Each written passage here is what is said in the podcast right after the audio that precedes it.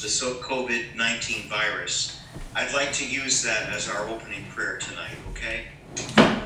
If I can, I'll, I'll send it to you. I'll, email it to you uh, when I can. My, as I say, my desktop computer is broken. In the name of the Father, and of the Son, and of the Holy Spirit. Amen. Lord Jesus Christ, our divine physician, we ask you to guard and protect us from coronavirus, COVID 19, and all serious illness. For all those who have died from it, have mercy. For those that are ill now, bring healing. For those searching for a remedy, enlighten them. For medical caregivers helping the sick, strengthen and shield them. For those working to contain the spread, grant them success. For those who are afraid, grant peace. May your precious blood be our defense and salvation. By your grace, may you turn the evil of disease into moments of consolation and hope. May we always fear the contagion of sin more than any illness. We abandon ourselves to your infinite mercy. Amen. Amen. Amen. Our Lady, health of the sick, pray for us. Saint Joseph, pray Pray for us. Pray for us. Father and Son of the Holy Spirit. Amen. Beautiful prayer, isn't it? Yeah. Okay, so tonight um, we're going to discuss uh, the role of St. Peter and the papacy in the church. Uh, you remember in previous lessons we spoke about how the bishops of the world constitute a single college.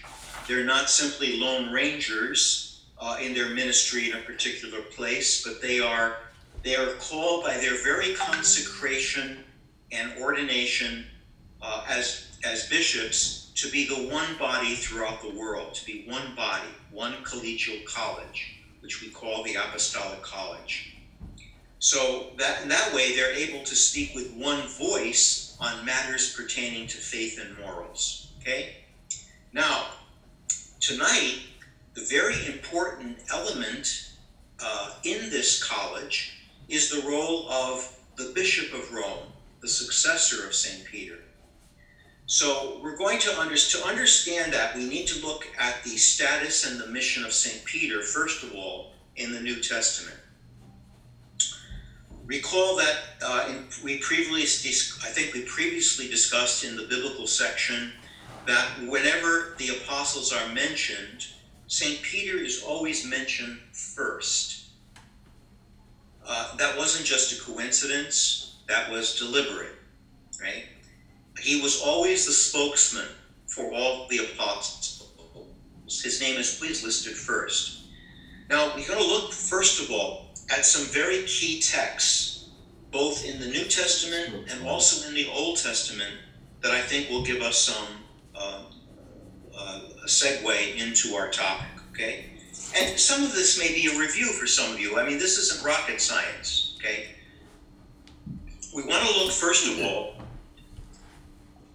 the perhaps the classic text is Matthew 16, 13 to 20, where we see Jesus in the, the area of Caesarea Philippi. Um, he asks his disciples, Who do people say that I am? And they answered, Well, we'll just we'll, we'll just go through it. Some say John the Baptist, others Elijah, others Jeremiah, or one of the prophets. But who do you say that I am? Those of you who know me best, who are closest to me, my intimate followers, who do you say that I am?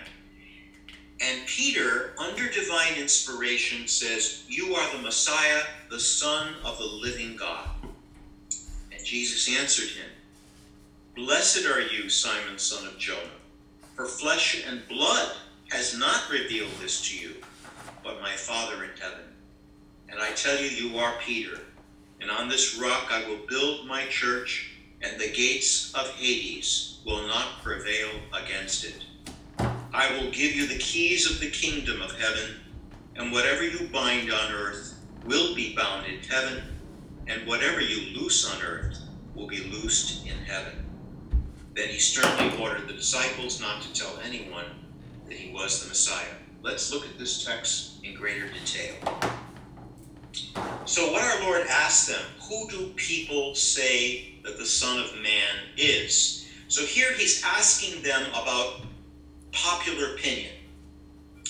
What do people in general um, say about who I am? And the apostles answer by giving the popular opinions uh, of the day. Uh, some say you're John the Baptist come back to life, or you're the prophet Elijah, or you're Jeremiah, or some other prophet from the Old Testament. People actually thought that about Jesus. Those were the, the opinions circulating at that time. But then he asked his closest followers, Who do you say that I am? And only Peter answers with the truth. You are the Messiah, the Son of living God. And our Lord recognizes that Peter didn't come to that understanding on his own, but was inspired by God to know the truth about Christ's identity. So then, Peter, uh, Jesus appoints Peter as the visible head of his church on earth, and he changes his name to Rock. On this rock, I will build my church. So here, Jesus is being presented as an architect who builds. The church is built on the apostle Peter. In other words, Peter becomes the foundation stone of the church, making him the visible head and number one in the family of God. Without a solid foundation stone, the house is going to fall. So St. Peter is the foundation, but he's not the founder of the church. The founder, of course, is our Lord Jesus Christ. But Peter is the visible head of the church. Jesus is the invisible head of the church.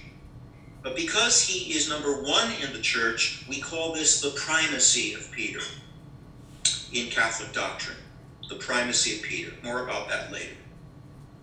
There are many, many other proofs in the New Testament uh, where Peter is seen as being number one, and later on I will list about 15 of them for you.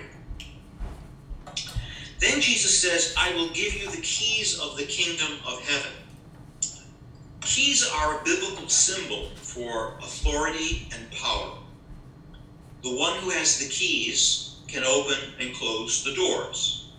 The power of the keys, as we say in Catholic theology, has to do with church discipline and church teaching, particularly in matters of faith and morals.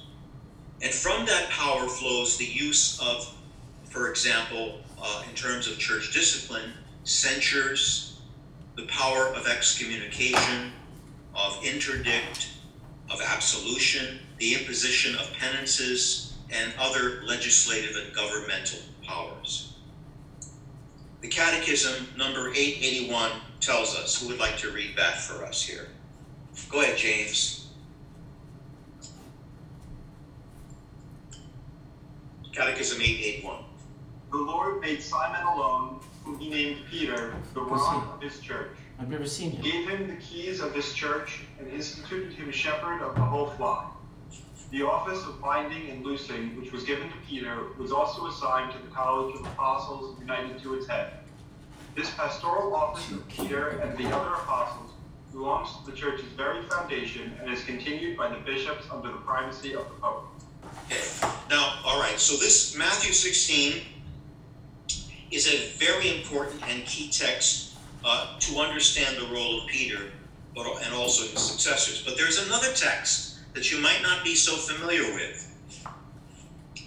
And I'd like to read this in total because, because it's, it's not familiar to most people.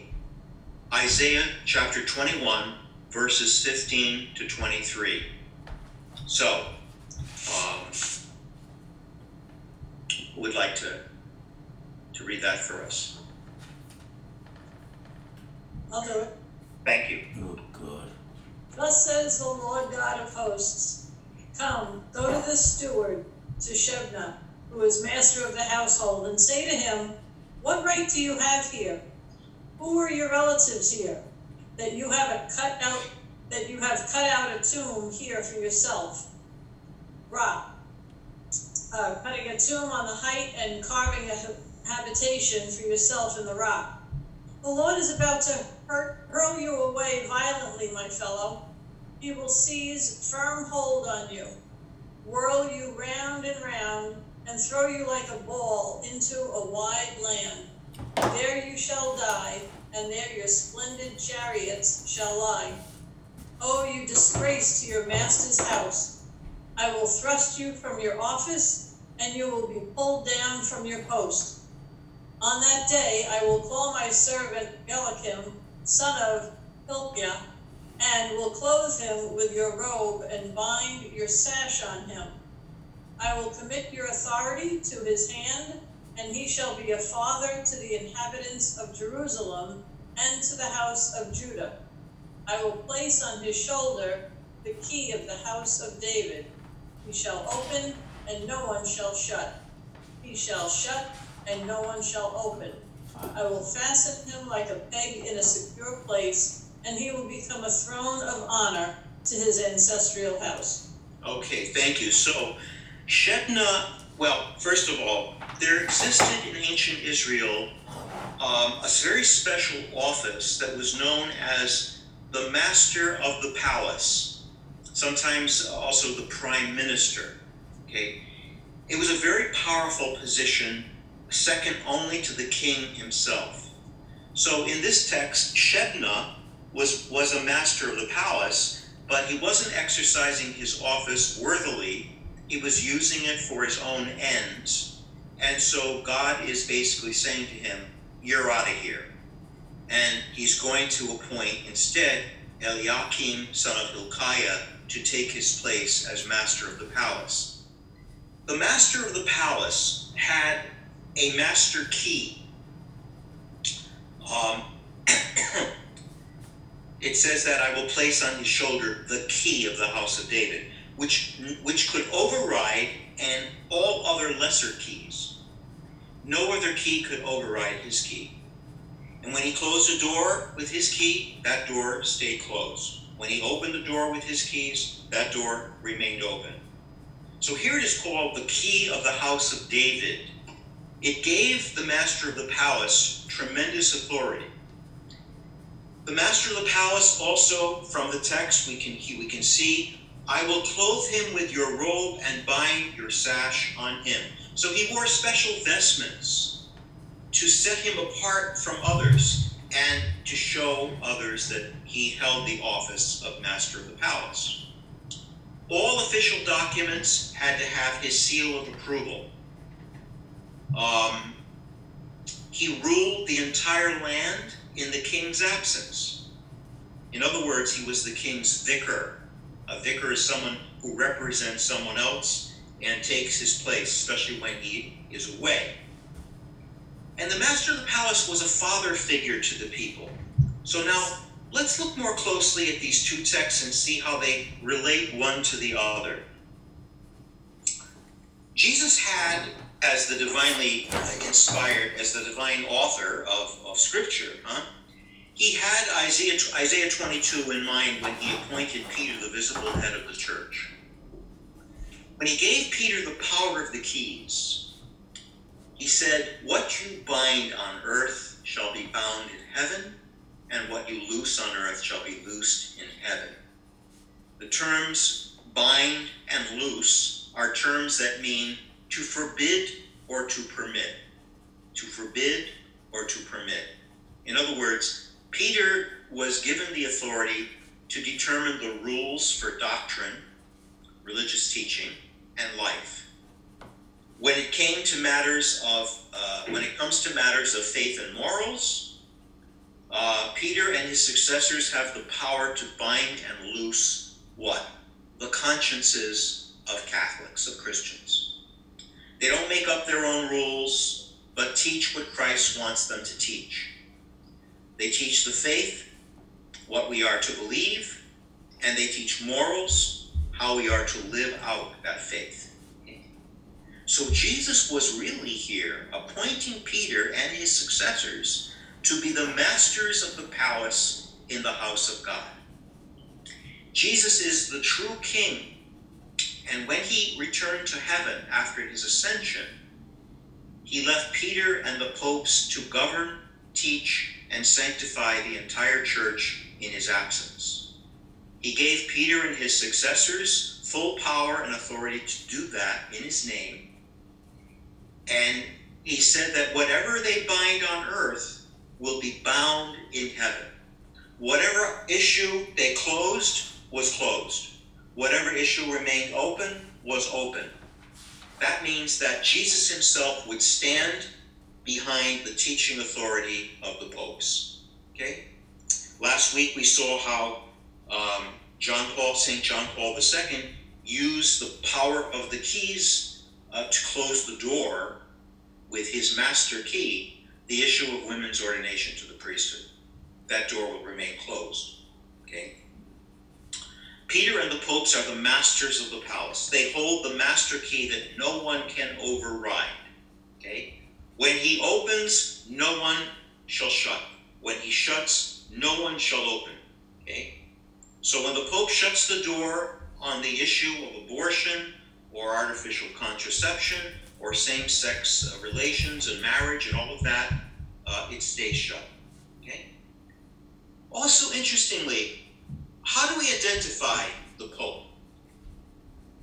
If you were last week, uh, this past week, God bless him, in spite of all the the, the, the coronavirus that's rampant in Rome, open close. uh, Pope Francis left Oh. the Vatican, and he was seen walking up one of the streets of Rome to visit one of the churches to pray for the victims. How would anybody there, let's say, looking out their window, recognize it was him, aside from his face? You have to unmute your phone if you're going to speak. White cassock. By his white cassock, right? His white cassock. So the Pope will wear a special robe that sets apart, uh, sets him apart in his special office, right? Um, he is also what? What do we call the Pope? How do we address him, Vinny? Vinny, I can't hear your voice, and that's a shame. Holy Father, right? He's a father figure to the people of God, right? He's our father. He went to this church in Rome as a father, uh, grieving over what's happening not only in Italy but throughout the whole world. To to pray um, in in this special chapel dedicated to, I think it was to Our Lady. He has full and supreme power and authority over the whole church. He is the what, what is one of his titles? The vicar of Christ right? The one who represents Jesus on this earth, the one who takes our Lord's place on this earth, who teaches and governs in his name and with his authority. Okay? Yes, he's only a man, but I mean, who else was God going to give his authority to, right? Not angels. He gave his authority to men, weak, fallible men, weak men? So you see how these two texts beautifully come together uh, to present this another another under, way to understand the the But there's yet another text that we need to consider. The idea of strengthening or confirming the brethren. And we see that in Luke 22, 31 to 32. Simon, Simon, listen. Satan has demanded to sift all of you like wheat, but I have prayed for you that your own faith may not fail, and you, when once you have turned back, strengthen your brothers. In the original Greek in which, which this, this gospel was written, the you in this passage is a very individual you. The you is a reference to Peter. So it is clear that among the twelve, Peter is given a particular role given to him by Christ directly to strengthen, some translations use the expression confirm the brethren in the faith. And we see this role being exercised in some of the documents of the popes uh, in which he's doing precisely that, right? Strengthening or confirming his brother bishops within the college of bishops. Okay? And he does that by articulating in, in a very clear way uh, the age old doctrine of the church. Okay? So, for example, when um, Pope Pius XII promulgated the dogma of the Immaculate Conception, he was confirming the bishops in this truth of the faith. Okay, um, and John Paul II, when he he even said it in I believe in the uh, we had the we had the um, the document I sent to you last time um, where he says, "So in my office to confirm the brethren." He uh, definitively declared that the church has no authority to ordain women to the priesthood. So he, he used, used the, that very expression. Okay. Now we also have this idea of the Petrine succession. Just as we saw with the apostolic succession, uh, there's a Petrine succession, right? Just as the College of Bishops succeeds the College of Apostles in governing the church, the successor of St. Peter succeeds St. Peter in the primacy. In primacy. Now, this idea is rejected by Protestantism on the basis of the principle of sola scriptura. Uh, do you all know what sola scriptura is? Yeah. I hope that scripture is the sole rule of faith. They reject sacred tradition as one of the channels of divine revelation. Okay? They say that there's no clear passage in the scripture that says that Peter's role continued in the church after Peter's death. Now, there's a very good reason why there's no mention of the Petrine succession in the New Testament, and that is that the text of the New Testament is too early to chronicle the succession of bishops of Rome. But remember, uh, was it last week or the week before I gave you that uh, quote from St. Irenaeus from the second century, in which at the end he begins to list all the successors of Peter up until his time. Okay? So, even so, the New Testament does highlight aspects of the Petrine ministry that must endure together with the church herself. So, we, we heard from Matthew 16 uh, the, the, the foundation, the rock, right? Um, if you if you build a building on a rock foundation, the building's not going to stand, is it? If the rock foundation, The fuck is this? It's Get the fuck away. out of here. the rock foundation must last as long as the building stands. So this role that Christ gave to Saint Peter um, to be the one on whom the foundation and unity of the College of Bishops and the Church is established must also be permanent. The church is going to exist till the end of time. There has to be a rock foundation for the church in every age till the end of the world, okay? Till there is no more need for it. And we already treated the reasons that the College of Bishops must be regarded as permanent in the church. And so, if so, it must have the same it must have a head. The College of Bishops also have they have to have a head, right? As long as there is a College of Bishops, there must be a head of the college. Okay. I hope you're getting all these points down because it'll come in handy not only for your own understanding, but also in, in when you're teaching the faith. Uh, if, you, if you end up teaching the faith, um, fuck? explain it to others, right? And as an apologetic tool to uh, refute the errors of Protestantism. Okay? So, from that fact alone, we can reason to the necessity of the continuation of the ministry of St. Peter and his primacy in the church as long as the church endures. Okay? So it is the teaching of the Catholic Church that the primacy of Peter had to continue in the church until the end of time. Okay? No doubt about that at all. Right? Uh, it was, in fact, it was Jesus' intention that Peter has successors until the end of time. Why would Jesus give all this power and authority to Peter and only to Peter? Uh, what would happen after Peter died? Who would continue to be the vicar of Christ? Who would be the master of the palace? Who would be the head of the college of bishops? Who would have the master key? Who would be the chief shepherd of the church? Who would be the universal pastor? Since the church was to exist until the end of time, and Jesus said so, I am with you until the end of time, right?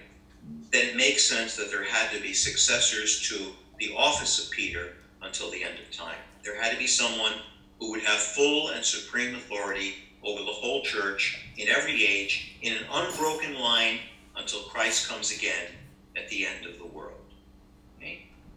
So Jesus founded his church on this rock foundation of Peter. Uh, there always have to be someone to be that rock foundation. There always had to be a Peter in every age who could be that rock foundation, who could be the head of the college of bishops, who would exercise full and supreme authority over the entire church. Uh, so the power of Peter had to be handed on down through the ages to others. Okay? Should be no question about that. The question next is why the primacy of the Roman Church? Why in Rome? The Petrine ministry is specifically that of the one who presides over the whole college of bishops, analogously to Peter's role within the apostolic college. But who would that The be? five other elements in the New Testament. Right? Could it be just any bishop? Um, there were thousands of bishops and dioceses throughout the world. Which one is the successor of Peter? Well, it is the constant tradition of the church dating back to the first century that the bishops of Rome are the successors of Peter. Now, why is that? Right? I'll tell you. The reason why the bishops of Rome are the successors of St. Peter is that Peter went to Rome and he died a martyr's death there and was buried right under St. where St. Peter's Basilica in Rome is right now on Vatican Hill. Peter himself says in uh, that he was in Rome in 1 Peter 5:13. Do you have that text in front of you? Yes. 1 Peter, did I put it on your handout? Yes, you did. Okay. Your sister church in Babylon, chosen together with you, sends you greetings, and so does my son, Mark. Hmm. Doesn't say Rome there, does it? It says Babylon. I better explain it before Vinny asks a question. Mark was a sort of secretary to St. Peter. Peter was wanted by the Roman authorities and he needed to disguise his whereabouts. In his private correspondence, which was easily intercepted by the, the Roman authorities, he referred to his city of residence as Babylon, which was a code word for Rome. Okay? Babylon was a code word for Rome. This way, the government wouldn't be as likely to search for him in Rome. In fact, the book of Revelation uses Babylon to refer to Rome six times. The Christians were suffering at the hands of the uh, Roman authorities, the Roman Empire, and that is that is dealt, dealt with in the book of Revelation. okay? The book contains a promise that they would be helped by God and would overcome the suffering that they were enduring at the time. So let's look at Revelation 18, 1 to 3. You have that there, right? Okay, somebody just read that for us, please. Anyone? After this, I saw another angel coming down from heaven, having great authority, and the earth was made bright with his splendor. He called out with a mighty voice Fallen, fallen is Babylon the Great. It has become a dwelling place of demons, a haunt of every foul spirit, a haunt of every foul bird, a haunt of every foul and hateful beast. For all the nations have drunk of the wine of the wrath of her fornication and the kings of the earth have committed fornication with her, and the merchants of the earth have grown rich from the power of her luxury. So the promise here is that Babylon, i.e., Rome, that has been persecuting the people of God, will one day herself fall. They use the word Babylon as a code word for Rome as opposed to Antioch or Alexandria or any other major city in the ancient world, because Babylon had been that empire that invaded and defeated Jerusalem and led the ancient people of God into exile. Remember that? The Babylonian exile. So Rome was likewise persecuting God's people, and so Rome was, in a sense, the new Babylon. Right? So that's why they use Babylon as the code word for Rome. Okay? And there are numerous uh, historical references to back up that claim. Huh? uh, St. Clement of Rome in 97 AD, uh, St. Ignatius of Antioch in 107 AD, St. Irenaeus in 180 AD, um, and so on. And St. Paul, too, who, who ministered in Rome and was martyred there.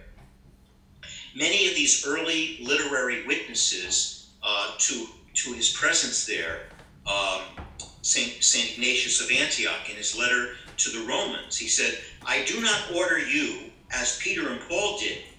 Okay? So, because the city of Rome had a particularly close relationship with both Peter and Paul, and both ended their lives there, were martyred there, uh, it is the bishop of that church who is the successor of Peter. Okay? Uh, why not Paul? Because he also died there? Well, because he wasn't given the primacy by Christ directly.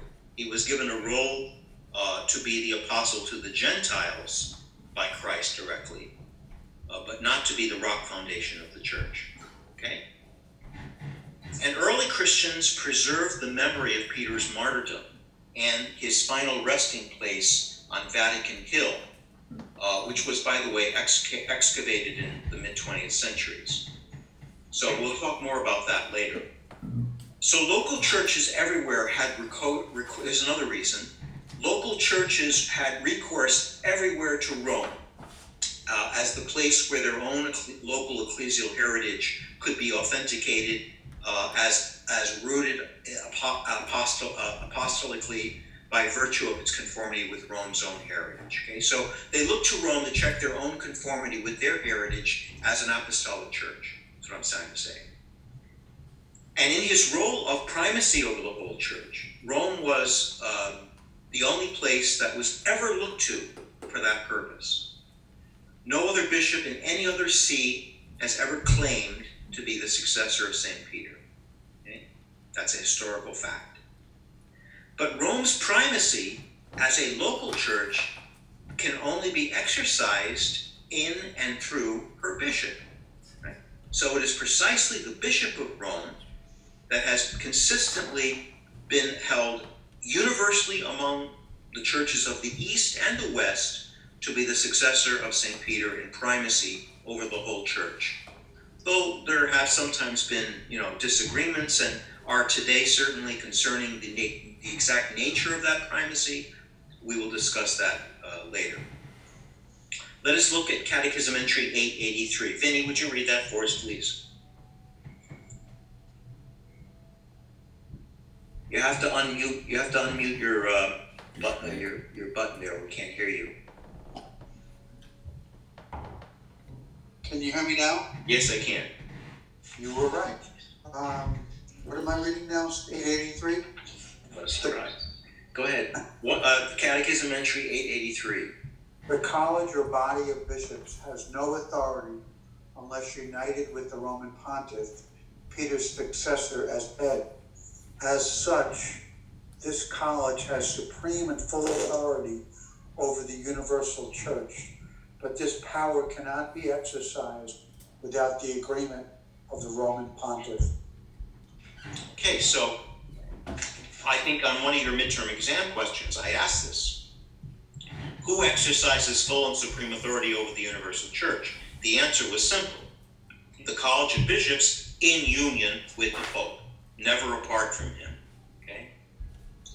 Now let's look at the development of the papacy and the exercise of the, of the uh, Petrine ministry in history a little bit. Just a little history lesson. I'm not gonna, it's not exhaustive by any means. For that, you'll have to talk to Father Bruno, okay?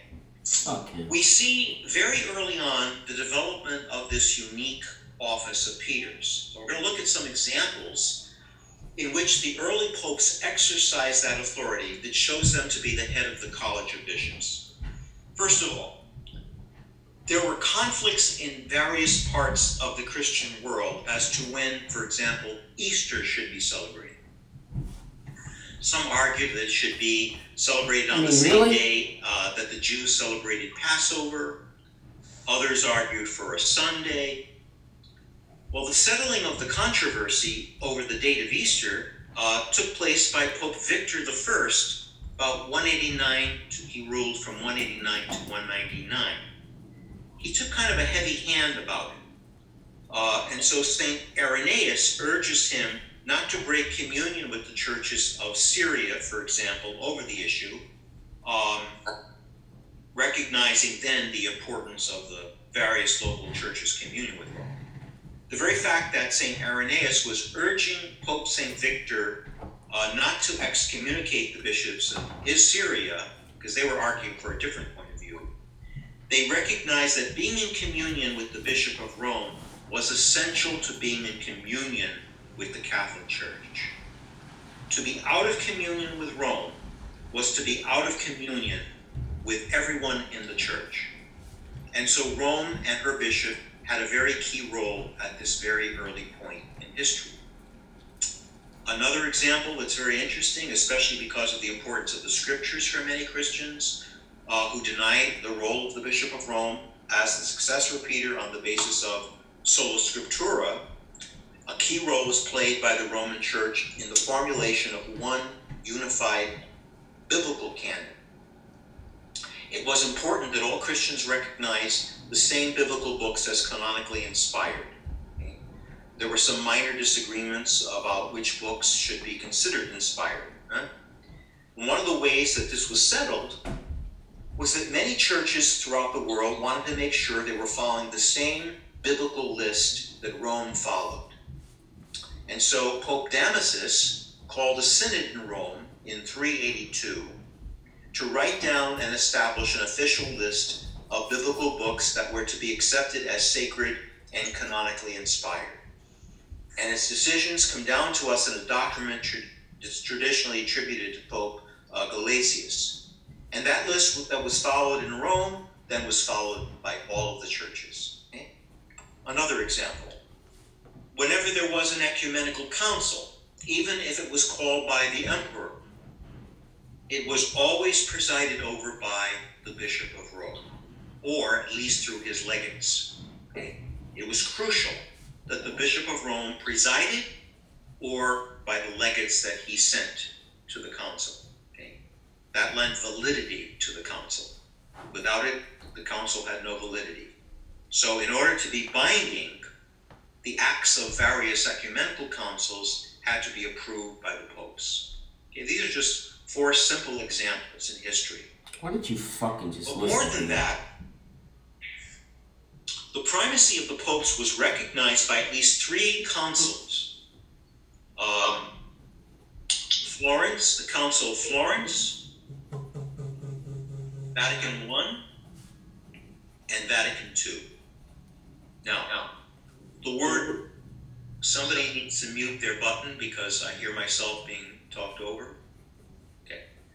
The word primacy is from the Latin word primus, which means first. So primacy just means first in rank, right? To hold the primary position is to hold, obviously, the number one position. So Peter and Peter and his successors have two kinds of primacy. This is very important. The first one we call the primacy of honor. The primacy of honor. The primacy of honor indicated that the popes deserve marks of distinction and respect in public gatherings. And that's evident by the respect given to the pope by other members of the church, but also by world dignitaries. When a pope visits another country, he is treated as a dignitary. He's usually met by the prime minister or the president. And in our case, the president of the United States would greet him at the airport. Okay, um, treated as a head of state of the Vatican City State, and he's usually honored by that presidential greeting party. He has meetings with the head of state of the nation. There's a state dinner in his honor, usually, right? Uh, and you know what? Many Protestants are willing to grant the Pope uh, that kind of primacy. They were, I mean, it's hard to deny. You, you, just the next time a Pope visits the United States or some other country, just put on the television, you can see there's marks of respect, there's marks of honor. But the Catholic Church claims much, much more. There's also what we call, the second one, a primacy of jurisdiction. Primacy of jurisdiction. And that means that the popes possess full and supreme legislative, executive, and, juri- and judicial power over the entire church. The Council of Florence makes that clear in its sixth session. Um, maybe somebody there would like to read that for us. Douglas, how about Douglas? But unmute your, your, your button, your button there, so. Okay, I'm with you. We also define that the Holy Apostolic See and the Roman Pontiff holds the primary primacy over the whole world, and the Roman Pontiff is the successor of Blessed Peter, Prince of the Apostles, and that he is the true vicar of Christ, the head of the whole church, and the father and teacher of all Christians. And to him was committed in Blessed Peter the full power of attending, ruling, and governing the whole church as is contained also in the Acts of Ecumenical Councils and in the sacred canons. Okay. Vatican Council I in 1870 taught that a primacy of jurisdiction had been conferred upon St. Peter directly by Christ. It's not simply conferred on him by the other bishops. The bishops didn't elect him themselves, right?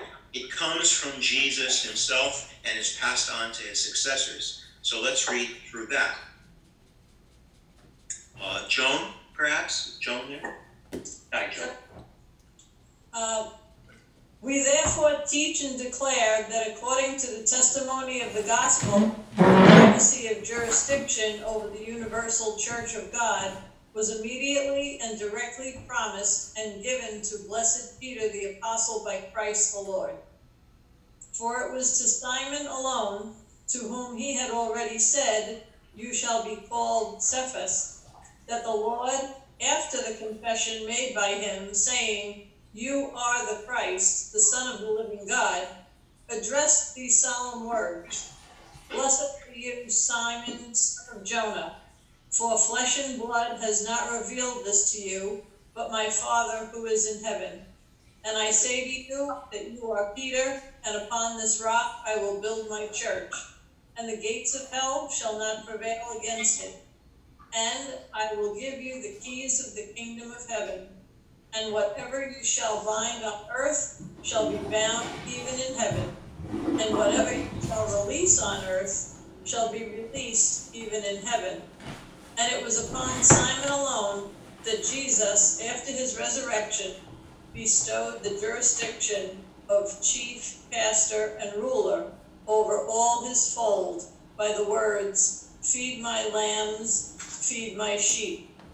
If anyone says that the blessed apostle Peter was not constituted by Christ the Lord as the prince of the apostles and the visible head of the whole church, militant, or that he received immediately and directly from Jesus Christ our Lord only a primacy of honor and not a true and proper primacy of jurisdiction, let him be anathema.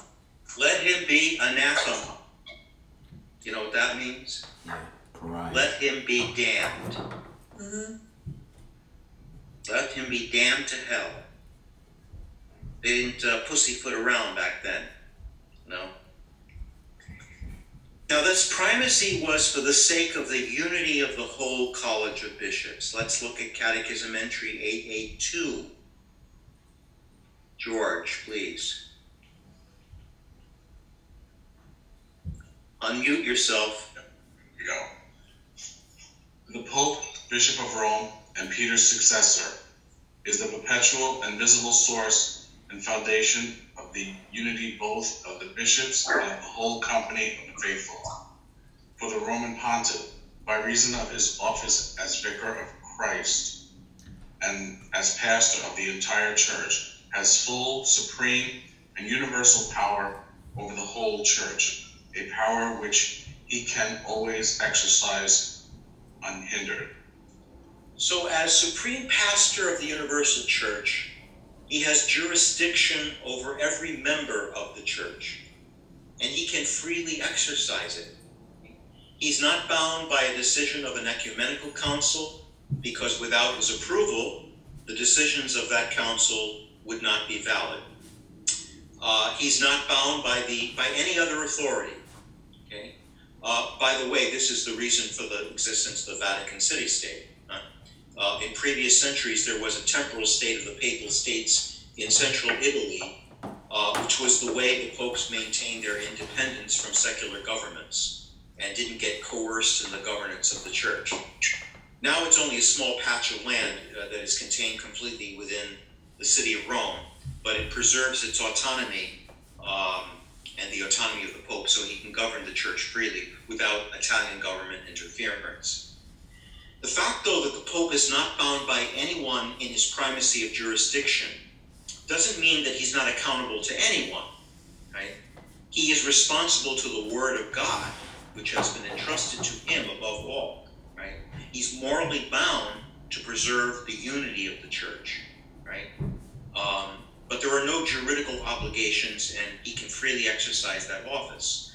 For example, maybe I already told you this, but I remember when I took canon law in the seminary, our professor of canon law was telling us how this was around the time when the new code of canon law was uh, coming out in 1983. Apparently, the code was written, revised from 19, the 1917 code was revised, and um, was presented to Pope John Paul II, who then took the draft and, with a pen in hand, he went through and he made whatever changes he wanted to make. He added this, deleted that, scratched out whole paragraphs, including the one uh, gentlemen who are studying to be deacons. Uh, originally, the 1983 code said that if you are married uh, and you're a deacon, permanent deacon, and your wife passed away, you would be free to remarry. John Paul took the red pen in hand and he deleted that whole sentence mm-hmm. so that you are not free to remarry. Maybe he had it in mind that, which has happened quite often, that if a, a permanent deacon's wife dies, maybe he'll consider becoming a priest. He mm-hmm. wouldn't be able to become a priest if he was remarried. But if he's not remarried, he could think about discern a priestly vocation. Maybe that, I don't know if that was something he had in mind. But the point is, he had the authority to change that whole thing, take the code of canon law and revise it any way he saw fit. And then once he did that, it was reprinted, and that became the code as we know it today. Okay? Vatican II, again, re, of course, we'd expect this, reaffirmed papal primacy in its dogmatic constitution on the church in Lumen Gentium number 18. So, who would like to read that for us? I don't want to get hoarse. Please, unmute your button. Lumen Gentium number 18. This sacred council, following closely in the footsteps of the First Vatican Council, with that council teaches and declares that Jesus Christ, the eternal shepherd, established his holy church apostles as he himself had been sent by the Father. And he willed that their successors, namely the bishops, should be shepherds in his church, the consummation of the world. And in order that the episcopate itself might be one and undivided, he placed Blessed Peter over the other apostles and instituted in him a permanent and visible source and foundation of unity of faith and communion. And all this teaching about the institution, the perpetuity, the meaning and the reason for the sacred primacy of the Roman pontiff and of his infallible magisterium, this sacred council again proposes to be firmly believed by all the faithful. Continuing in that same undertaking, this council is resolved to declare and proclaim before all men the doctrine concerning bishops, the successors of the apostles, who together with the successor of Peter, the vicar of Christ, the visible head of the whole church, govern the house of the living God. Okay, that's very well put by uh, Vatican II. We will have more on the teaching office of the Pope uh, in a later lesson. Okay, uh, papal infallibility is not going to be covered tonight. Uh, that's going to be taught in the lecture on the teaching office of the church, the magisterium. That's uh, something we have to wait until then uh, to, to, to talk about, okay?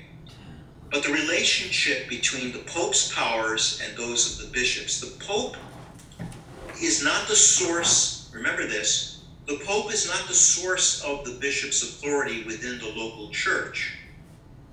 He doesn't bestow on the local bishop the faculties to govern his local church, since these come to him by sacramental ordination and his canonical mission. The canonical mission gives him, to quote uh, the, the decree on, on the office of bishops from Vatican uh, II, all the ordinary, proper, and immediate authority which is required for the exercise of their pastoral office. Okay?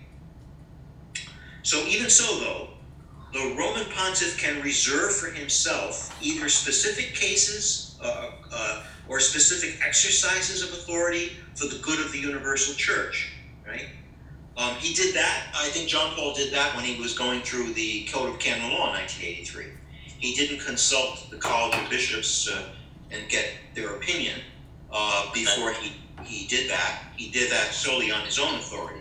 Okay, but other examples would be the power of the um, uh, of the Pope to appoint local bishops, uh, the reservation of uh, absolution of, of certain excommunications or other censures, um, the canonical establishment of episcopal commissions uh, that uh, kind of transcend national boundaries, things like that. That wasn't always the case. In earlier centuries, there were elections for local bishops, uh, and even in Eastern churches today by, uh, by a synod. But today, the Pope reserves the right to appoint local bishops, so they have the natural role of moderating the unity of the College of Bishops, uh, but they can also reserve things to themselves if they want. Okay. Um, I remember when This lecture sucks. the um, what was it? The, the that is Uyghurs no the Lefebvrites, right? That they broke, they didn't accept the Second Vatican Council. When they when they went into schism, this is now a number of them have come back. And the priestly fraternity of St. Peter, they're now in union with Rome and can maintain many of their traditions. But before that, um, I recall when I was a younger priest, uh, one of their bishops, it might even been Bishop Mar- uh, Marcel himself, he ordained three men, three priests uh, as bishops without the permission of John Paul II. And he and those three bishops were excommunicated directly by Pope John Paul II. So John Paul II exercised his apostolic and papal authority at the time to formally excommunicate those three men who were ordained uh, contrary to church teaching. Only the Pope can appoint bishops, right? And they disobeyed that, and they paid the, the highest penalty the church can impose. Uh, I don't know if those have been lifted. I think they have been. I think actually they have been, um, because those men repented and recanted. You know, um, but that's another example of the Pope taking things, taking matters into his own hands when he sees fit. So while the question of the Roman uh, primacy is still it's still one on which Eastern and Western churches, as well as other non-Catholic uh, communities, remain divided. Uh, the primacy gives the Catholic Church a powerful instrument, though, for preserving unity among Catholics and seeking unity with those who are uh, divided from us. We're going to have more um, about those tensions with the various churches uh, in regards to the papacy a little bit later. Um, but many times the unity of the church has been preserved by the teaching of the popes. It's a gift. The papacy is a great gift to the church. Now, remember earlier I told you that I would give you at least 15 more examples of, of Peter's unique role and primacy. Okay, so here they are. Number one, aside from the ones I already gave you, Christ teaches from Peter's boat, and a miraculous catch of fish follow. So perhaps that's a metaphor for the Pope as a fisher of men. Okay? and women. Number two, Peter was the first apostle to enter the empty tomb on that first Easter Sunday morning.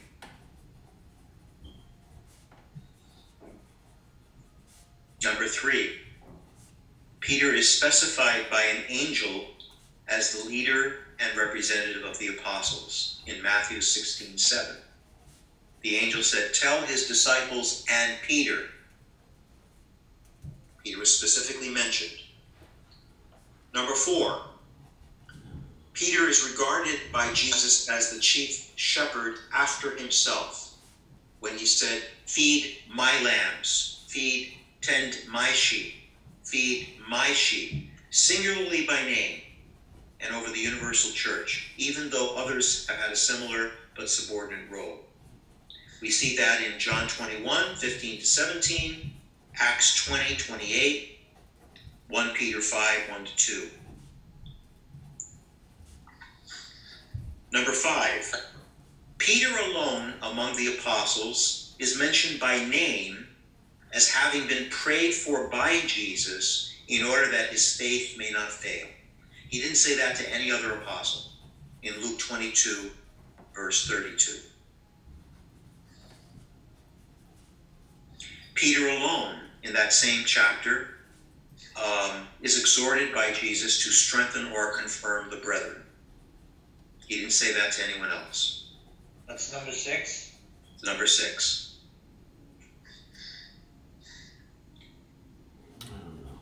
What, Father, can you repeat number six, please? Yes, Peter alone among the apostles was exhorted by Christ to strengthen and confirm the Christian brethren.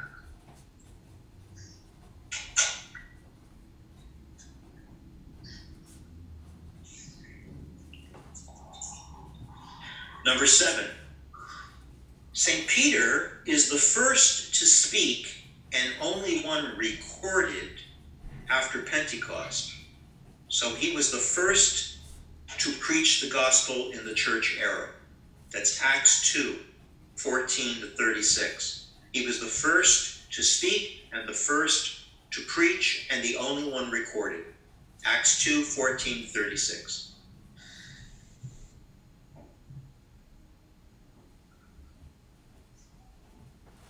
Why do I Number eight. this fucking ugly fuck? Peter worked the first miracle in the age of the church, healing a lame man in Acts 3 6 to 12.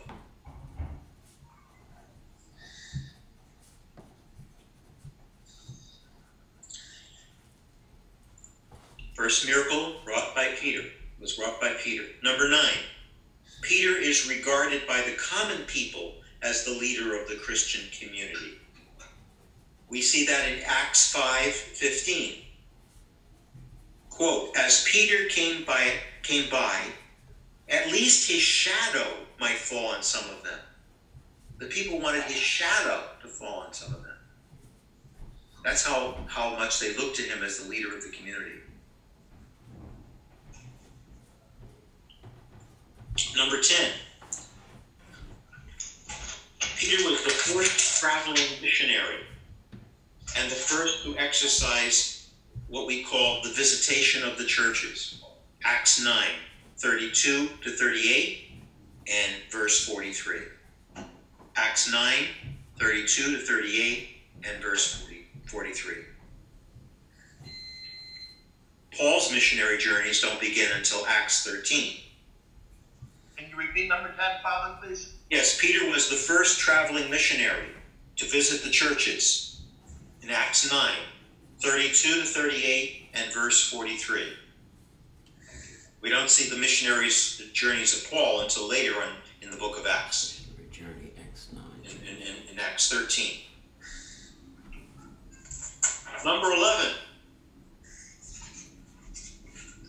Cornelius is told by an angel to seek out St. Peter for instruction in Christianity in Acts 10 21 to 22.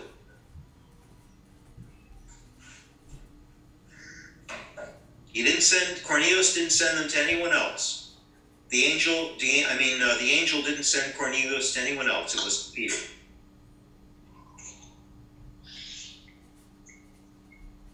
In fact, it says, "I am the." Peter said to them. He went down to the men and he said, "I am the one you are looking for." You don't have to get all this. I'm just reading it from the scripture.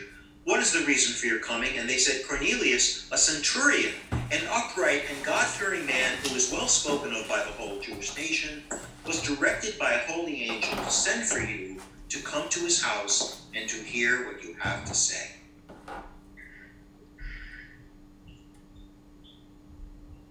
Do I need to Number look at 12. Peter is the first to receive the Gentiles into the fellowship of the Christian church after a revelation from God. Acts 10 9 to 48. Acts 10 9 to 48. First to receive Gentiles into the church. Number 13. Peter presided over and is preeminent in the first church-wide council of Christianity, the Council of Jerusalem, mentioned in Acts 15, 7 to 11.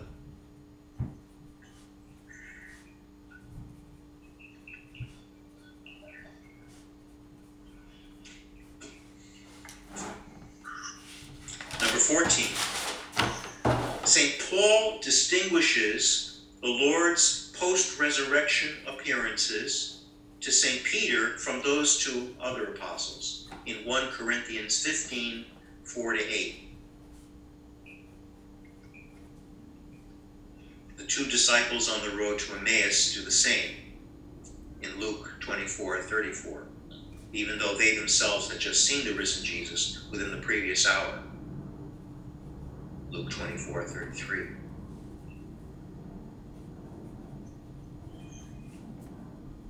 And finally, St. Peter's name is mentioned more than all the other disciples put together.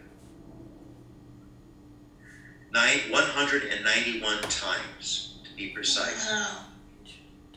162 as Peter or Simon Peter, 23 as Simon, and 6 as Cephas.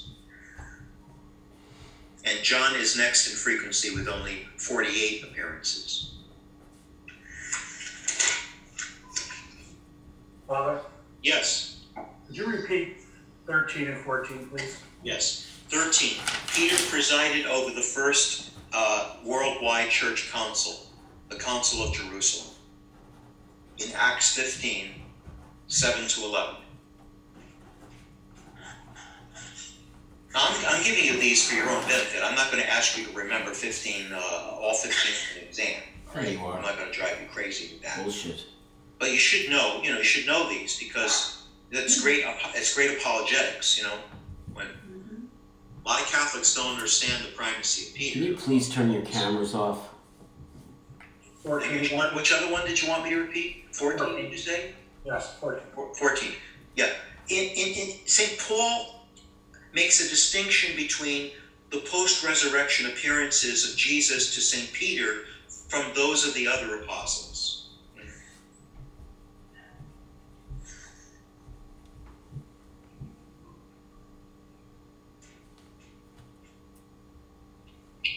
Okay. All right. No. Um, it's past your time of a break. Um, would you like to take a break? Want to go, you know, maybe a restroom break or go to your refrigerator, something to drink? Okay. I'd like a little break because I'm, I'm getting a little hoarse. Mm-hmm. Uh, okay, When I when we come back, we're going to talk about the tomb of Saint Peter in Rome, and then we'll get on to the next section. Okay? okay. All right. So take your take what? Fif- Ten minutes? Fifteen? What do you need? Ten for me, Father. All right, 10, 15, whatever. Fucking cunt. Tick, tick, tick, tick, tick, tick. 15. Okay, go ahead. Go ahead. Take your 15, Daniel. Get up and stretch my legs here.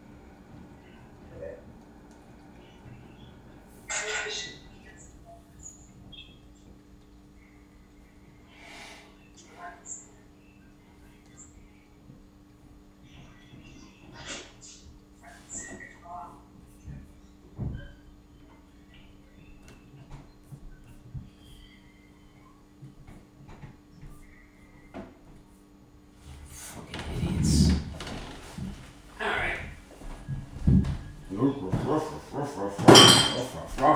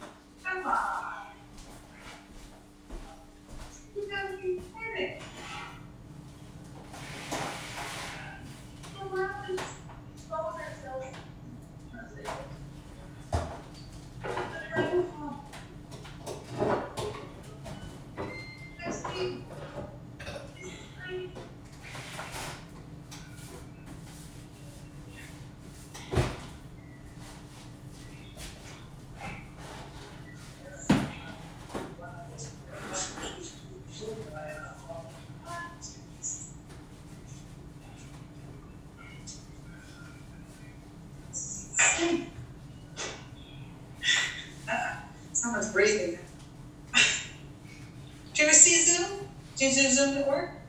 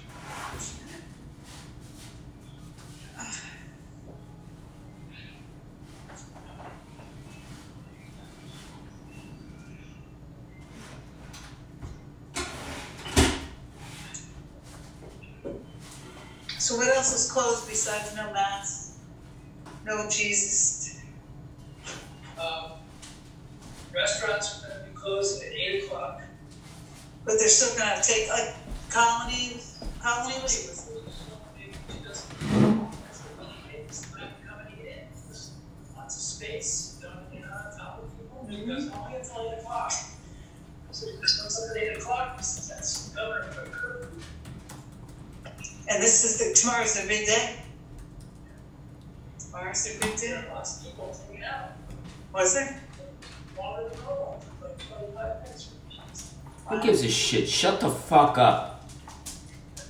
Very sad time. Yeah.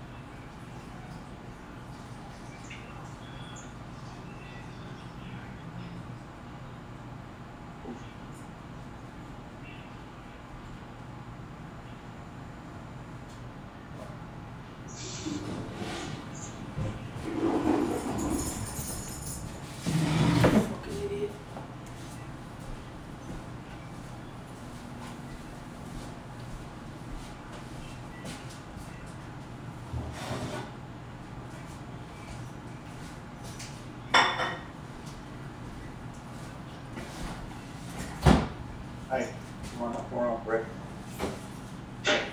Off the computer.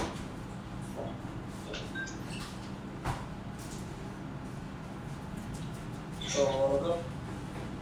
I'm sorry, Colorado. Yes. No, in general. So don't give it to me now, but everything's going fine. In the beginning, I, I was muted on their site, but I didn't know it.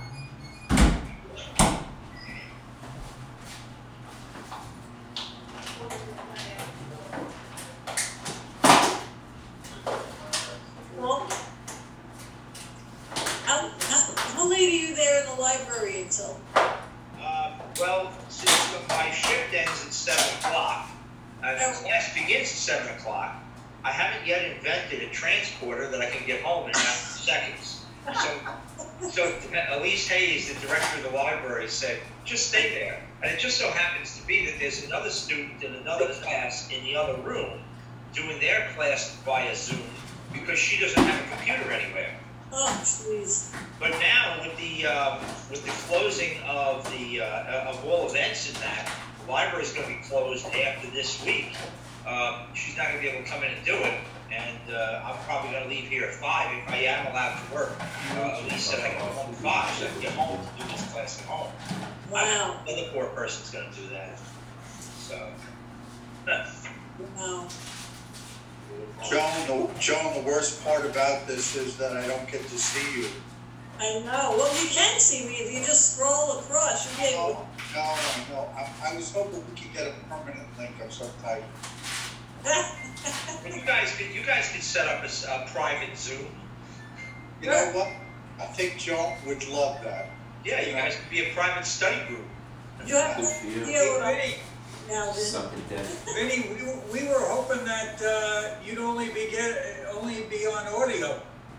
Oh, yeah, do you have any, you have any, my question, only on, I- I think Joan was, was hoping it was only video, which you couldn't hear. Nice, Will. Very nice. Mm-hmm. You know, I don't like when Will makes fun of other people, you know, Paul, and, uh, Especially you, I guess, Vinny, huh? I'm, I, I'm the. I miss I miss seeing Will here in the library before class. Yeah, I always Will- thought it's about Thank to God for the class and Will pandemic. I disappears. don't have to look at your fucking face. Will, Will is, uh, quite a, quite a conscientious student, as is Joan, of course, but that goes without saying. I, I miss conversing with James because James is a wealth of knowledge. Yeah, he, he's a very smart guy. Yeah. Like to learn some Latin from him. And we too, I just grew up right too, it was about the end. So I was talking about another student here doing a computer. Yeah.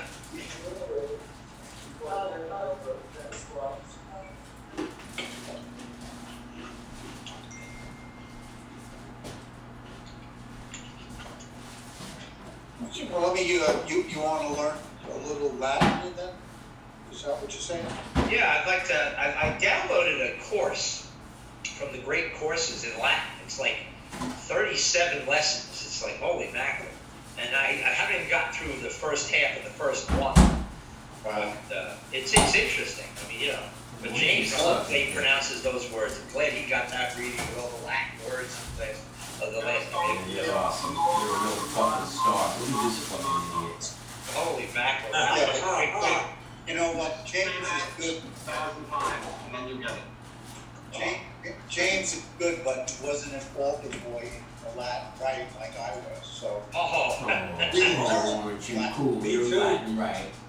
wow. Yeah, I, I go to the extraordinary form every week, so I know all the Latin responses, but I'm a little old to be an altar boy now. You're such a show up. Your English should be seen and not heard, okay, James? Come. Oh, oh, oh, oh, oh, oh, oh. It's like in my family. I'll put myself back on mute, so you don't hear me anymore. Oh, no, that's not good. That's not good. It's great. Uh, one of my daughters took Latin and, and it's great for learning other languages because there's so many. Yeah, it Roots really. of- That's a revelation. It's great for the SATs, for example. Yeah. You can think about a lot of It's stuff. great for the SATs, for Yeah, I think if I, I was looking at that reading and I said, oh boy, if I get to that reading, and then James is the one who got to read it, I says, I'm just gonna have to pronounce it in my best Italian, you know, so. Yeah, you're a real Italian. Fucking idiots. I'm afraid to ask a question. I'm afraid to interrupt the, pro- the, uh, No, public I'm, I'm unloading on him as soon as he gets back because I was mute for a while. You said, you wrote down all your questions. I did, I wrote down a couple of them. You know, I get, you know, I, I was getting a kick. I tried to take a screenshot of him when, when he sits back. That light behind him makes it look like he's got a halo. I don't know if anybody else noticed that. You've gotta be That's fucking the kidding effect me. I'm trying Fucking for. idiot. I certainly didn't notice it over Joan, I can tell you that. Oh, Well, I took him for, I told Will this, but I took him for spiritual theology. And he, it- which I, I thought was the best course I took in the entire program. He was so great for that and, yeah, he's got a saintly kind of element to him. Yeah. He's, uh, one of the things I like is I've asked him a couple of questions by email. And he writes such a nice, he doesn't write a short answer. He writes wonderful answer back. Ask Will what he did to, for me last week. Yeah. He wrote like a dissertation. I, I wrote him a paragraph question on, on the sensus fidelium. And, you know, I tried not to like be a, a heretic in writing the question. He wrote back, he wrote Really? last week, but I shared with Will, so Will knows what I'm talking about. Yeah, it was beautiful. Wow, I'd like to see that. That's great. Sorry, we can't, we can't be showing that to everybody, uh, Okay, so that's I'm okay. joking, I'm joking, of course. I had asked him a question when he was talking about the, the priest being priests forever. I said, well, what about the priests that leave the priesthood? You know, are they, I mean, is, is there a service or is there an, an unsacramental, uh, thing that goes on to their power of the priesthood? And his answer basically was, uh, the power they have, they will have forever. They can still confess the bread and wine into the uh, body and blood of Christ, but they do it illicitly, which of course I had to look up because I don't know these words, and that test basically means illegally. But uh, they can still, in an emergency, they can still do it. But you know, not all the sacraments continue into heaven. For example, marriage, we just promised till death do us part, I know, that always bothers me. you know? On the other side, we're all free agents, so I'm telling you. You make it sound like we can go dating when we get to heaven. Oh, yeah, no, I always tell them my wife that. Don't, don't worry, she wants this to end too. It's like the uh, Meat Loaf song where he's uh, praying to God. Wait till the end of time. Right, right, that's it. You know, he, he promised the, the lover till the end of time, and now he's praying to the end of time. Uh-oh, here comes Father Julio. Yes, now, you know, I, I just, got an email at ten after seven, but I was teaching a class from Will DeCamp. Is he not there? Huh? He did one of the readings. Well, I got an, I got an email from, allegedly from you at ten after seven saying, I'm waiting for an invitation to the meet, to the class. And, wait a minute. My iPhone's, Father, I sent him the link. you sent it, Yeah. because Cynthia Harrison and one of the seminarians helped me to set this up, to send out the invitation for the meeting. And, um, I was under the impression that everybody received one. I got, Bill, you got my, my link? Yeah, I, I, that was, uh, pilot error, that was me. I was looking for another email instead of looking at the first one, and I, I Okay, because I just sent you, I just responded to your email, and I sent you an invitation. Apologize. So now I have two invitations. Well, I'm glad you've been here, so you didn't miss it, miss everything. No, Yeah, no, I, yeah, I missed a little bit. Will is a little, lecture's so exciting, you know, it's so titillating. Will is a little bit of a needy guy, so he needs you to invite him every week. That's what he Maybe you should invite him back after the break. Hey, Vinny, put it, Vinny, put it on mute, please. Fucking moron. Hey, Father, can I ask a couple of questions before? Sure. Just go Yeah. fuck off. Couple, couple of brief ones. Well, well, first, um, sometimes James, the quote, brother of Jesus, is referred to as the leader of the head of the church in Jerusalem. yes. What, what, how does that play into Peter's role? Be a bishop then. It has no, it has no uh, bearing on Peter's role. Uh, he was the, he, uh, James was the first bishop of Jerusalem. Okay. S- A second question is, has there ever been a case where the Pope has disagreed with the College of Bishops acting together? No, not that I, authority over the church. When they act as a college in union with the Pope. The local ordinary has supreme authority within his own local diocese, his local church, as we would say, diocese or archdiocese, um, and can exercise that at any time. Um, as long as he doesn't break faith, uh, he's okay. I mean, you know, we see, for example, like in the current crisis, um, Cardinal Dolan exercising supreme authority over his church, the Church of New York. Right.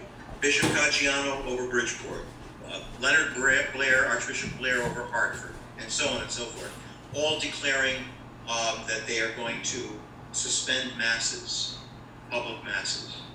That's an exercise of episcopal authority for the common good. Okay? The Pope's not going to interfere with that.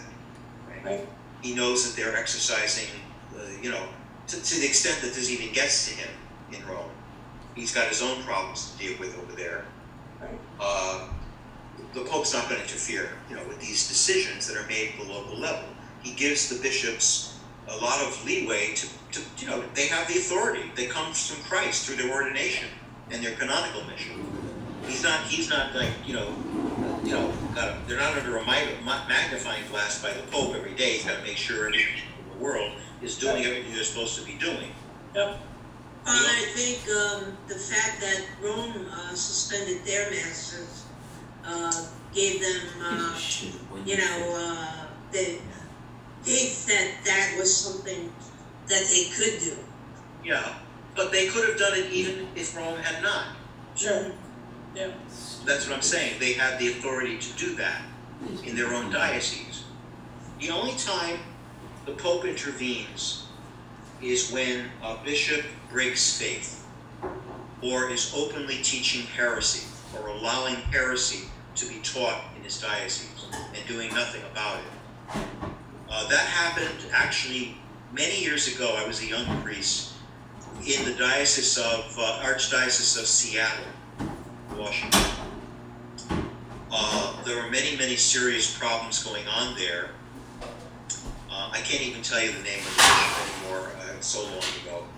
But what happened was John Paul II appointed uh, another bishop to go in and act as an administrator to first of all to investigate the diocese, and then he took over the authority over the local bishop, who was then removed. So the Pope will intervene in matters like that for the good of the faithful. If a bishop is not doing his job, if he's not, if he's pastorally dere- dere- derelict, or um, he's allowing he's allowing unsound doctrine to be taught, or he himself begins to teach it, then the Pope can intervene directly. But normally, the College of Bishop functions very smoothly uh, when the bishops act in union with the Pope and tradition, and you know, constant teaching of the Church. Does that answer your question, Joel? It does, thanks so much, yeah. That question? Father, why do we see uh, a bit of sniping by the bishops, some, some conservative bishops, not necessarily on matters of doctrine or morals, but at this Pope? Uh, I mean, I don't think, I think in general, well, I, I don't know, I've not seen, I'm not seeing sniping by the bishops. Well, actually, you're right. Uh, the cardinals, some of the cardinals. yeah, some of the Cardinals, right? Um, well, because some of the times the Pope uh, Francis can be ambiguous in some of the things that he says. They're taken out of context. So they ask him to explain what he means. But I have no doubt, trust me, I have no doubt that Francis is as orthodox as John Paul II was. I mean, he, there's nothing unorthodox about Francis. His whole style is just different. His whole pastoral style. I mean, how many popes will leave the Vatican and go walk up a street in Rome in the middle of a plague uh, to go pray in a chapel? You know, he he's got a mind. He has a mind of his own, Francis. Right, okay. And uh, that's what makes him lovable, I think. Yeah. See, I, I don't see why. Some, some some of the cardinals want to see the Pope uh, behave in a certain way, and uh, you know, act pontifical all the time, uh, very reserved, correct. Francis isn't like that. Whereas what other popes would eat a meal by himself with maybe a few cardinals in his private suite, uh, Francis said, "Oh, I've none of that. He he he wants to be with the people. He wants to be with the sheep. He wants to be with even with his own bishops. Uh, he'll pull a chair and pick it up himself and carry it over to the table and sit with people. And they'll say, "Oh, Pope should behave like that." You know, that's how undignified. You know, Right. and we're not used to this kind of a papacy. But I mean, I've never heard a pope speak more about Satan than than Francis. I mean, he's constantly, you know, beware of Satan. And he's, he's a, he's, I, I love him. I just personally love him. But he's, he's just different. It just seems like to me that it, his emphasis a lot is on the mercy of God and rather than the wrath of God. And, Yeah. and, and some people don't like that emphasis. Well, they better get used to it because Yeah. at the hour of death, there's only one thing all of us are going to need, and that's the mercy of God. That's all we're going to want. That's all we're going to need. Amen. Okay, any other questions? Moving on to the tomb of St. Peter in Rome. This is very interesting historically. At the close of the Mass uh, for the Year of Faith, which uh, was in November 24th of 2013, Pope Francis venerated the relics of St. Peter and displayed them for public veneration during the singing of the Nicene Creed. And it was a tremendous gesture of faith on his part. Here, here you have Pope Francis, the 265th successor of St. Peter, holding the relics of the first Pope and Vicar of Christ, St. Peter, during the Mass that unite the faithful uh, throughout the world. Such a gesture, I think, um, moves us to remember the earliest days of the church and our first pope. So, after the Council of Jerusalem, which was in 49 AD, Peter returned to Rome. And there he served as the bishop of the community. And he held masses in homes. Uh, and during that time, he also um, uh, wrote his two letters in the New Testament, so on. Well, in 64 to 65 AD, the Emperor Nero set fire to Rome so that he could build his new palace. And he needed a scapegoat for that fire. And he blamed the Christians. And that's recorded by uh, the ancient historian Tacitus. And there was a terrific, horrific persecution followed that. And St. Peter himself was arrested and condemned to death during the time of Nero. He was taken to the Vatican Hill, uh, uh, where the Circus of Caligula was at the time. Sometimes it's called the, Cir- the uh, Circus of Nero. It was, it, was a, it was a chariot race course. And in fact, the Egyptian obelisk that stands at the center of St. Peter's Square today, if you were to go to St. Peter's Square, you'd see that Egyptian obelisk um, at the center there, uh, marked the center of that race course. Well, tradition holds that St. Peter protested that he was not worthy to die as his Lord and Master, and he asked to be crucified upside down. Uh, Seneca, in his essay, uh, one of his essays, uh, described that upside down crucifixion as one of the gorier forms of punishment and torture. After Peter's death, and they obliged him, you know, and after his death, the faithful recovered Peter's body and they buried it in a necropolis northwest of, of the circus, where St. Peter's Basilica is now. And the faithful secretly venerated the uh, grave and they protected it from pagan desecration. Pope Anicetus, uh, from, he was a pope from 155 to 166, uh, he built a memorial there to mark the grave, and other popes were buried nearby as well.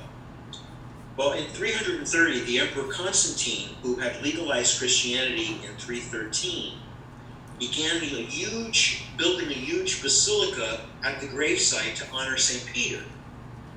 And the builders had to level the land, um, filling in the necropolis. And they purposely positioned the altar directly over the burial site of St. Peter. So when Pope Julius began construction on the present St. Peter's Basilica in 1506, um, to replace the, the one that Constantine had built, because it was it was in disrepair. The high altar purposely remained right over the burial site of St. Peter. And then centuries passed.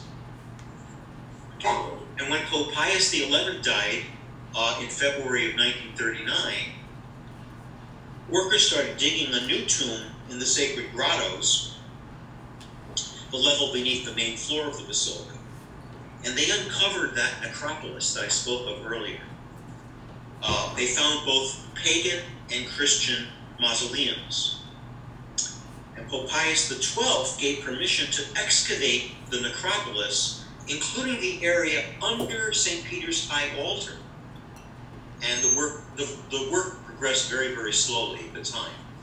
Well, in 1950, archaeologists uh, concluded they had found the grave of St. Peter.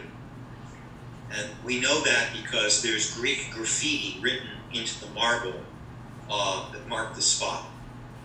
Uh, Peter is within, it said in Greek. Um, other graffiti asked Peter to pray for uh, to pray for Jesus for deceased people. So we have some of the earliest accounts of prayers for the dead on the tomb of Peter inscribed and etched in the marble. Others were um, just common symbols like the Alpha and the Omega, the Chi-Rho, and so on. And some bones were found in that tomb. And one set, which originally had been buried in the earth, uh, were found in a secret marble repository in the graffiti wall. And these bones had been wrapped in a purple fabric with gold threads. And uh, they wondered, gee, could this be, could these be the bones of St. Peter the Apostle? Um, and so in the 1960s, anthropologists studied the bones. And the bones were mostly fragments um, with only a few being about six inches long. Um, and they included pieces of the cranium and the jaw, uh, including a tooth, a vertebrae, pelvis, um, legs, arms, and hands. And they concluded that the bones belonged to a man between 60 and 70 years of age, about 5 feet 7 inches tall, uh, and a robust, con- a robust constitution. Uh, that's an apt description of St. Peter the fisherman, I think.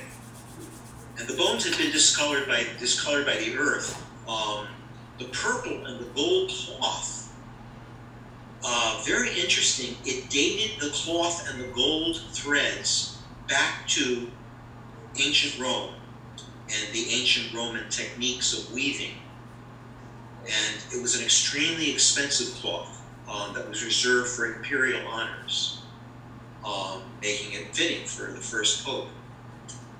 Then some interesting questions had to be addressed, like uh, why were there no feet bones? They found bones from every other part, but not feet bones. Well, St. Peter was hung upside down as a criminal, um, so he wasn't entitled to a proper burial. The body of a criminal would have been dumped. The faithful must have bribed the execution. This is the reasoning. The faithful must have bribed the executioners who simply severed the body from the feet nailed to the cross and gave it to them. And that such a, a practice like that really wasn't so uncommon back then. The next thing was why were the bones removed from the grave and placed in a secret repository? The brickwork of the repository dated to the reign of the Emperor Valerian, uh, 253 to 260. And Valerian intensified the persecution of the church. Um, he sealed the bones inside the marble graffiti wall. Uh, I mean, he didn't. The Christians that were being persecuted under Valerian sealed the bones in this marble graffiti wall to secure them from desecration. And then the Basilica of St. John Basilica, for at least a thousand years, had kept the relic of the skull of St. Peter, where, where they wondered, gee, were, are these the same bones? So when they did comparative tests on those bones, they concluded that the the uh, Shut up. bones in the Lateran reliquary um, were identical to those found in the Vatican bones. And they speculated that the skull must have been removed from the rest of the bones to preserve it. So, given that evidence, uh, in February of 1968, an official report was presented to Pope Paul VI, and he concluded, quote, the bones have been identified in a way which can be told, held to be convincing. So today they're secured in 19 I gotta look at this plexiglass boxes in that same repository where they were found. Okay, and uh, it's interesting. The Council of Trent said, "quote The sacred bodies of the holy martyrs and of the other saints living with Christ, which have been living members of Christ and the temple of the Holy Spirit, and which are destined to be raised and glorified by Him unto life eternal, should also be venerated by the faithful. Through them, many benefits are granted by God." So there was this um, gentleman who wrote a book called The Bones of St. Peter, uh, John Evangelist Walsh, his name is. And he details that information of the discovery and the research of the excavations and what they found. And so if you ever get to visit Rome when this whole thing lifts, uh, be sure to take what's called the Scavi Tour. S C A V I, the Scavi Tour. Um, the Scavi tour is often led by seminarians from the North American College, and they're very knowledgeable. And they take you underneath St. Peter's Basilica, not the part where tourists usually see, but underneath that to the catacombs and uh, all the excavations of the necropolis you can visit. And then it ends, the Scavi tour ends right where the tomb of Peter is located. And you spend a few moments there you know, venerating the tomb. So, Has there ever been thought of running the DNA in this modern age? Oh, fuck you. Uh, they probably will at some point. you Jerk know. I think they're convinced pretty well because of the because of the position of the bones and where they were found, right under the high altar, that those are definitely Peter's. I mean, I don't know who else they could be.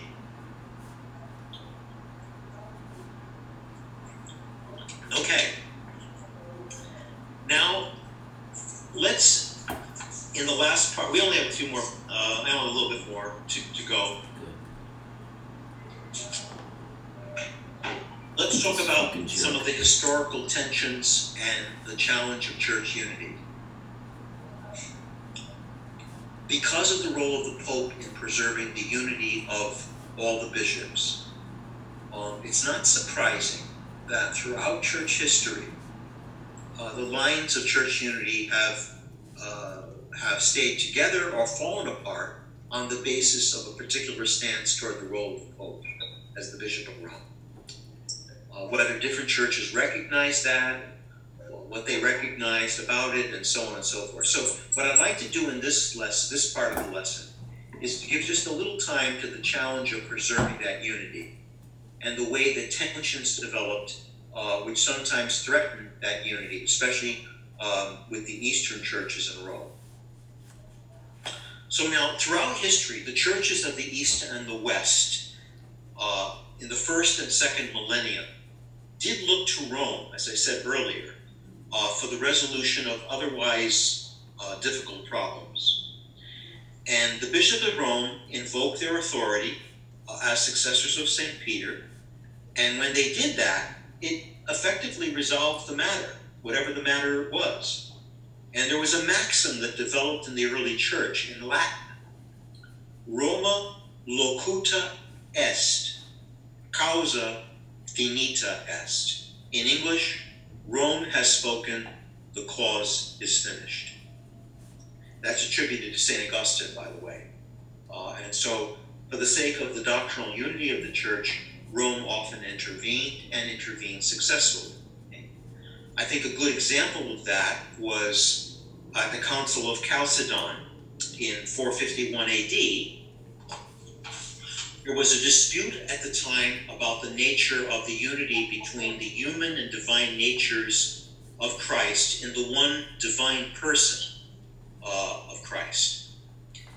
The controversy was suggesting that uh, the unity between the human and divine natures in the person of Jesus was, was such that uh, the human nature, once brought into the unity with the divine person of God the Son, lost its consistency. Um, we call that monophysitism. It's a heresy, um, which it, it basically held that Christ had only one nature, presumably um, some mystical mixture of, of humanity and divinity.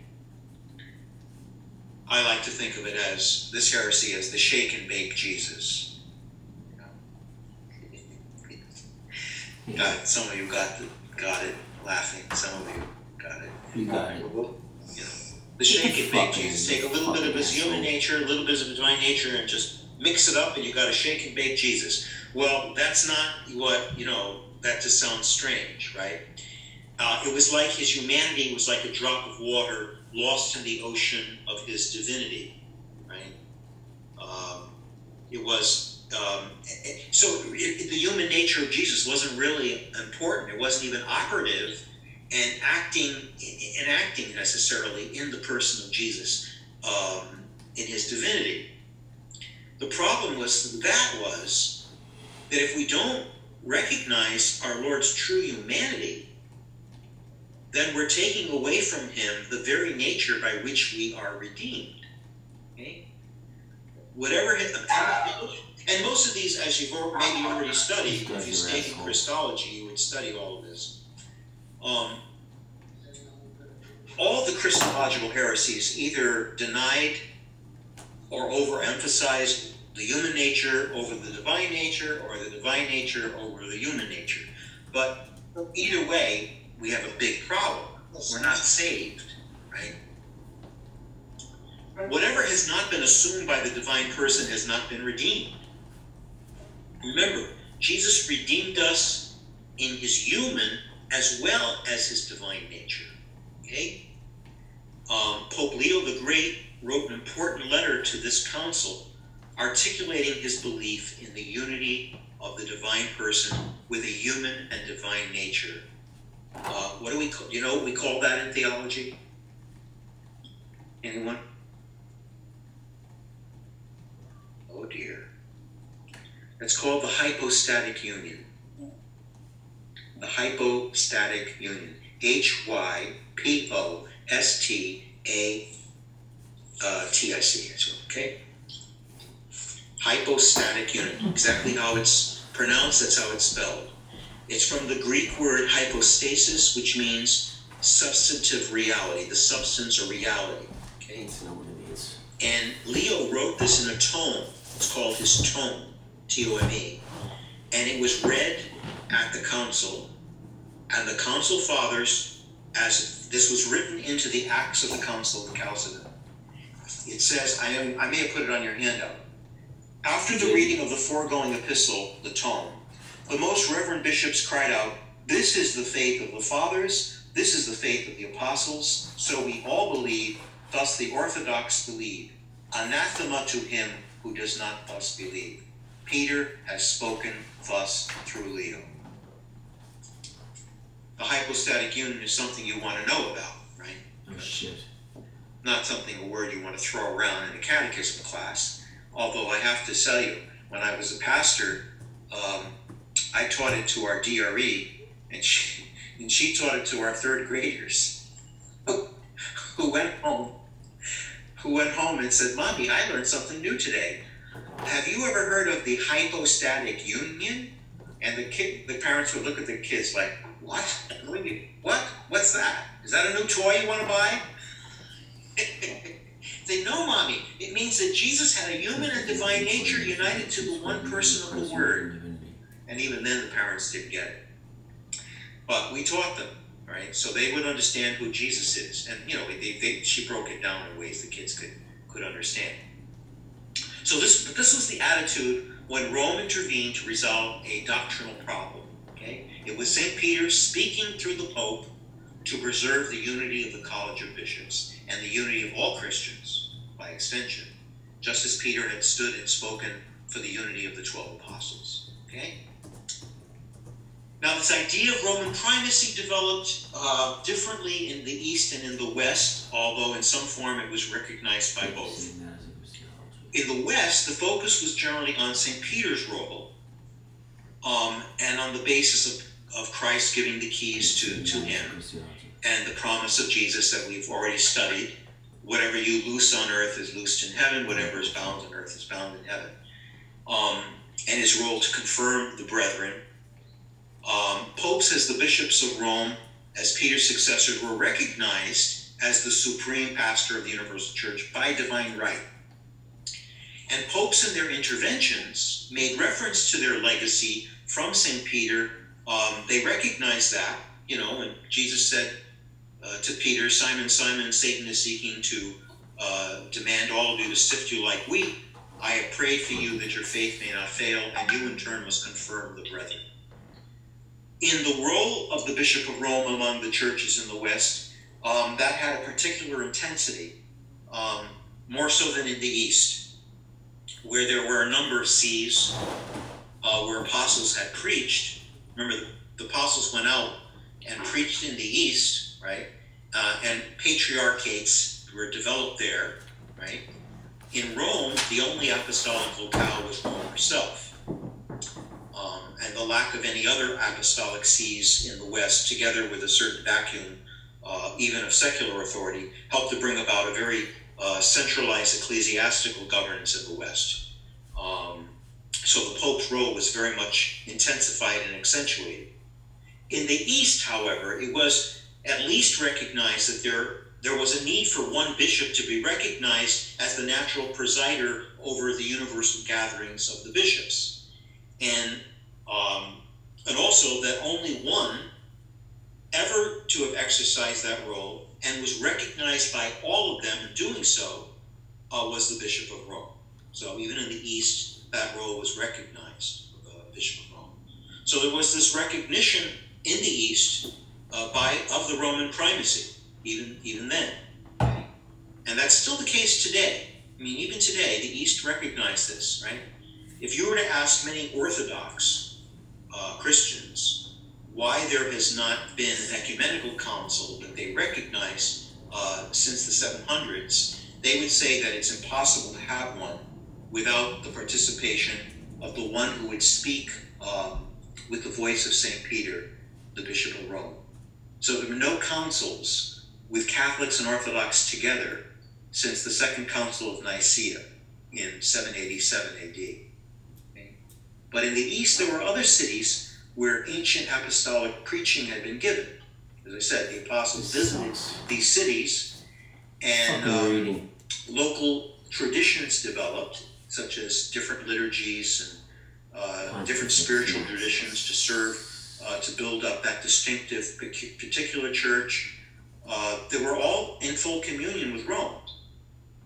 But they enjoyed a lot of self governance too, and they got kind of used to that, used to call Um, it primitives. But as I say, there was no other local churches like that in the West, only in Rome. Okay. The patriarchates, as they're called, um, within the former Roman Empire were uh, there were there were several major ones. Rome being one, Constantinople was another, Alexandria was another, Antioch was another, and Jerusalem was another. Okay? Those were the main uh, five patriarchates, as they call them, right? And when one of these patriarchates had a new bishop elected, he would send a letter to all the others expressing his communion with them. And that way, the communion of the universe would be served and manifested.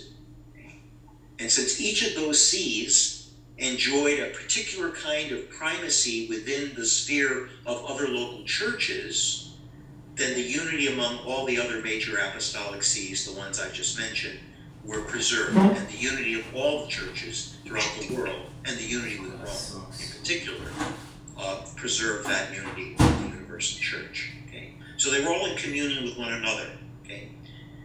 Now, Rome uh, always occupied first place among these patriarchates.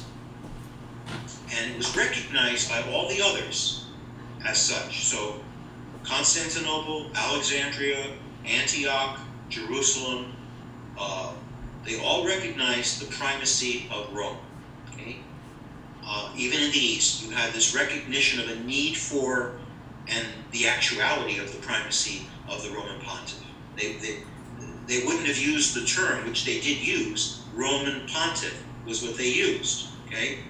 They would have simply said the Bishop of Rome. That's not what they that's not the expression they use. They use the title Roman pontiff. Pontifex Maximus in Latin means greatest priest.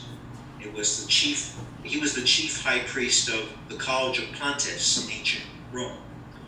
And the word pontifex is a derivative of pontiff um, that was used even for Catholic bishops, right? Um, including the Bishop of Rome, right? And the title of Pontifex Maximus, Pontifex meaning bridge builder, right, was applied within the Catholic Church to the Pope as the chief bishop, and appear it appears on buildings, monuments, coins of the popes of the Renaissance and modern times. You can still see it.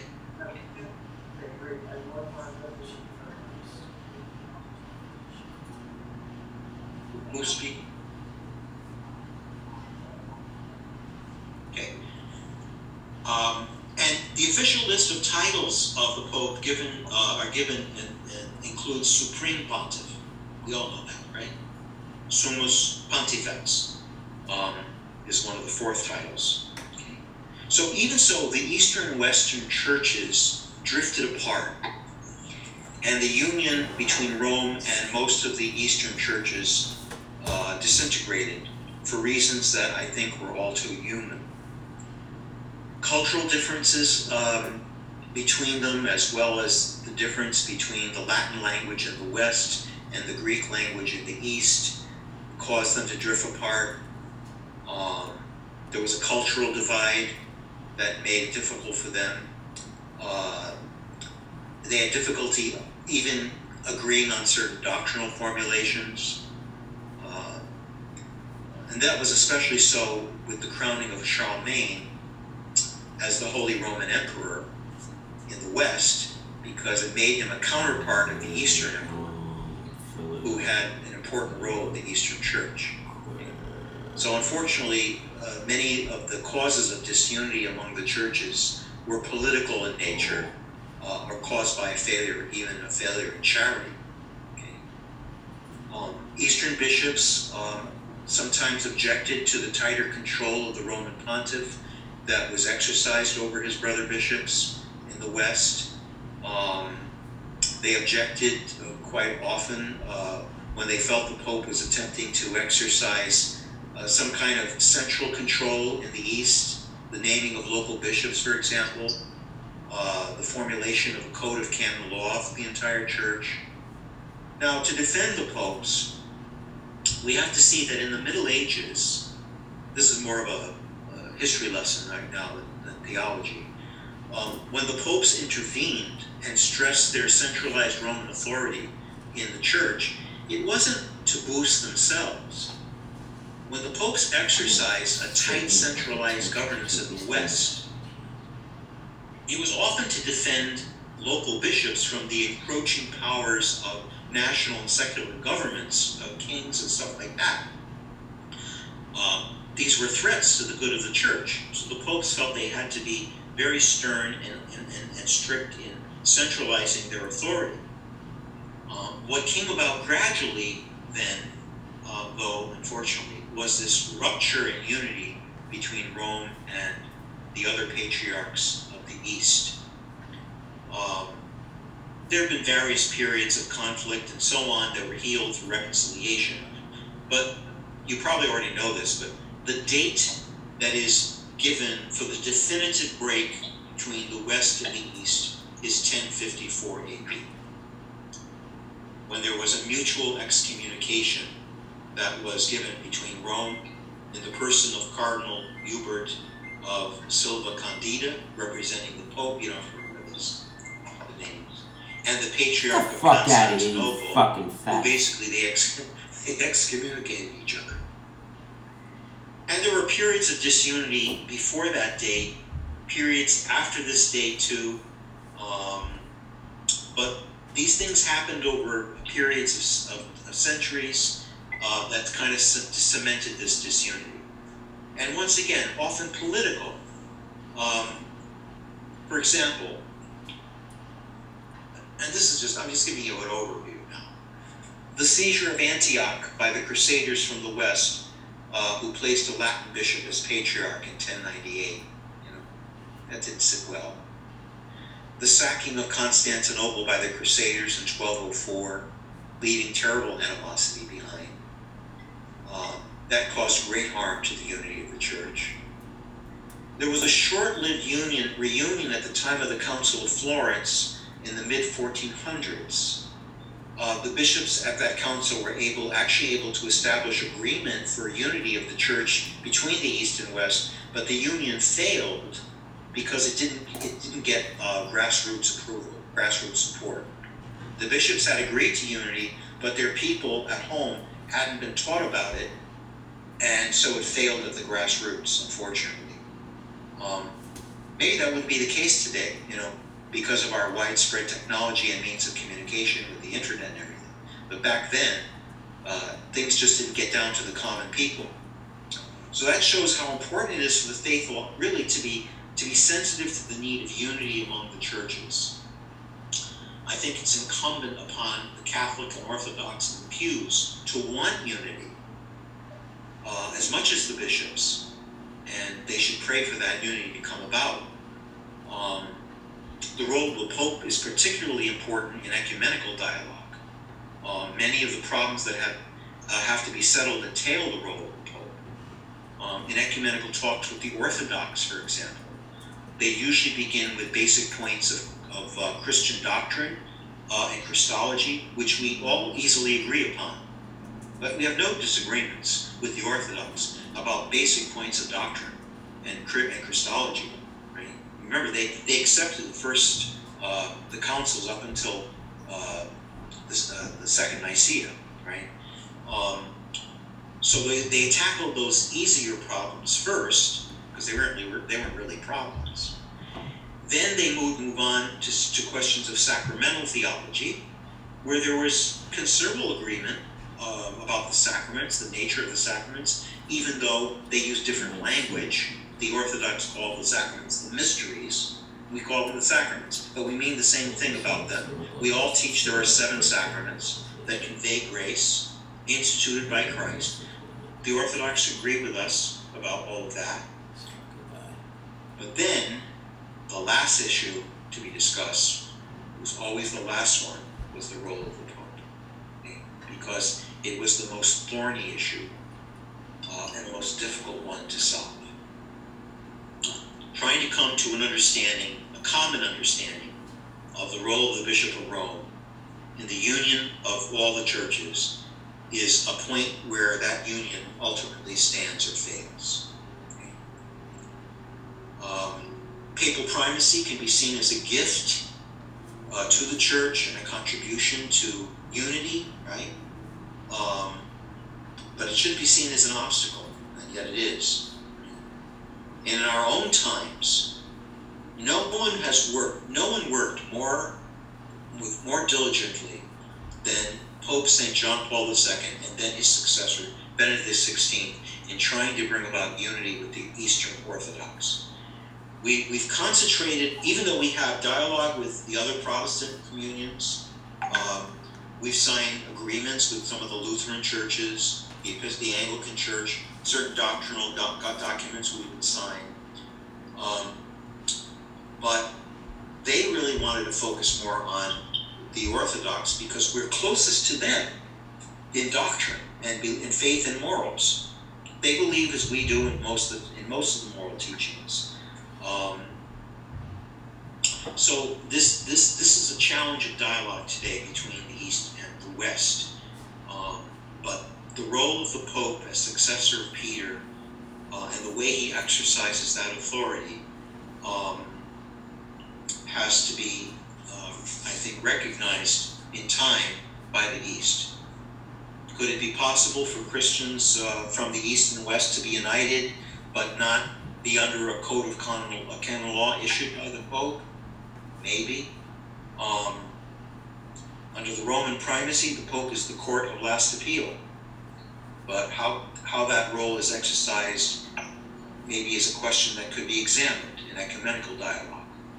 Another example might be his role in naming bishops. Um, in the East, uh, there are, are there are synods that elect bishops, right? Um, he does this in the West, and you know it's fine in the West, uh, but you know I don't see why that should be a problem. So we need to pray for. I guess this whole point of this talk is that we should pray for the unity of the church, especially for a reunion of the East and the West, um, because we've been separated for, uh, you know, almost a thousand years. And there is less theological disunity between these churches than there is between the Catholics and the Protestants. Okay? With the Protestants, we have the problem of uh, they only ex- they, they don't accept seven books in the Bible, the Old Testament. They're not they don't believe are canonically inspired. They threw out five of the seven sacraments. They only believe in two, and, and they don't believe we accept their baptism, but we don't believe they don't believe the same thing we believe about the Eucharist. You can go to the, any any one of those ecclesial communions, Methodists, Congregationalists, Lutherans, Episcopalians, uh, Baptists. They'll all give you a different theology of the Eucharist. So it's a lot harder, barring divine intervention. Barring divine intervention, where, you know, somehow or other they're convicted of what the truth is, um, it's going to be a lot harder with them than it would be with the Orthodox. And until that day comes, we can't enjoy intercommunion together. See, we don't see ecumenical dialogue as the means of communion. We see it as the goal of communion. So the Catholic Church will not invite non Catholics to receive the Eucharist until we are we have nailed down we have true unity in doctrine and morals, faith and morals. Once we have that, if we ever get to it, then we would celebrate a genuine unity by coming to the sacrament of unity, which is the Holy Eucharist. And that's true. That's true also with the Orthodox. Um, from the Catholic point of view, the Orthodox could receive communion in our churches, um, but they don't. They're told not to. And we technically could receive the Eucharist in their their divine liturgy because it's the true body, blood, soul, and divinity of Christ. They have maintained the apostolic succession. Their priests are true priests of the New Testament, truly confect the Eucharist in a different different liturgy, different way than we do. But they don't want us to receive. We would never go into an Orthodox, let's say you went to an Orthodox um, wedding or funeral or something, you would never approach communion out of respect for their wishes. So, um, St. Paul, St. John Paul II spoke of the reunion of the church once again. When that happens, we'll be able to breathe with both lungs. Both lungs, that's how we put it. You know, East and West both with their rich traditions, believing the same faith, sharing the same beliefs and faith and morals, uh, coming to an understanding of the role of the papacy in relationship to both, and celebrating a genuine unity. So we pray for that, and uh, maybe who knows, maybe maybe we'll even live to see it someday. Our Lady of Fatima had promised, in the end, my Immaculate Heart will triumph and we don't really know what that means, but I can't imagine that a world where the Immaculate Heart of Mary has triumphed would remain in disunity, where Christianity would remain in disunity. Uh, maybe we're getting closer to that time. And even this current crisis, uh, dear students, I would say, in my opinion, uh, I don't see it so much as a, it's not a punishment from God, a chastisement. Some have said that. But I do think God is trying to get our attention. He's permitting it for a higher good to get our attention. Uh, we've never experienced anything like this in our lifetimes. Um, it's something you, you, you'd see in a sci fi movie, right? Uh, going to the Walmart, supermarkets, and everywhere, there's no Scott towels, there was no water, no toilet paper. I mean, shelves are empty, people are hoarding things, people are afraid. But I think God will bring good out of this. And we can only pray for that. So that's all I've got tonight. Good. Any comments, observations, questions? Suck So. Father, we, we call schism a sin. Yes, it is uh, one of the four. Remember on your midterm, Yes, I, I did, but, but I, You fucked I have a hard time thinking of it as a sin in the sense that if the Orthodox truly believe that that Rome was usurping power unfairly and you know they're not act and they're acting prayerfully in the Holy Spirit and I don't know how it's sinful. It's like saying all right, wait, let me even hang, hang on a minute. I know what you're getting at, and I, I want to just make a self correction, okay? Um, the sin, to be more precise, the sin of schism and apostasy, um, even you know even heresy for that matter, um, was those, those were sins committed by those who actually broke originally broke with the church. So I would say that Luther and Zwingli and Calvin and the rest of them were guilty of those sins. And the Eastern Church at the time that broke with Rome, broke with the unity you never break unity with the church for whatever reason. You just don't. Um, that's very displeasing to God. Christ prayed for unity at the Last Supper. Um, he wants his church to be one. That's one of the marks of the church. So I would say they committed those sins. But you can't commute, com, uh, compute to people today the uh, or even a, a heresy for that matter, um, because they're not at fault. They didn't, they didn't create this division. They were born into the churches. They were born into the Orthodox, you know, Orthodox Christian is born into an Orthodox family and practices his faith in good, good with goodwill. He's not guilty of schism, and he's not guilty of heresy. And I don't think any of the Protestants really are either. Um, I mean, a guy who, a man or woman who's who's born into the Baptist church practices his faith. What, what else does he know? Unless he studies theology or he comes in contact with a Catholic or a priest or like like um, Scott Hahn did, you know, he started studying history and councils and all that. He came to belief that the Catholic Church is the church of true Church of Christ. But I don't think we can say those people are committing sins. Does that help explain it better? Yeah, I mean, I would totally agree with that, but I'm, I'm, even getting to the very patriarchs who, who removed themselves from Rome. If they did it in good faith, believing that it was Rome who, who had exceeded their power, I mean, can, how, isn't sinfulness also a question of, of, you know, whether you believe you're doing wrong? Yes, but but no. No, no, no. You can you can have a you could have a warped conscience that is not guided by truth. But patriarchs knew should have known better. I mean, the East had always recognized the primacy of Rome and the the Pope having supreme authority over the Church and everything we, we had we ta- had in this lesson tonight. To break with that for any reason, in my to, to cause schism, to cause a tear in the body of Christ was gravely sinful. And you know they've answered to God for that. How God judged them, I don't know.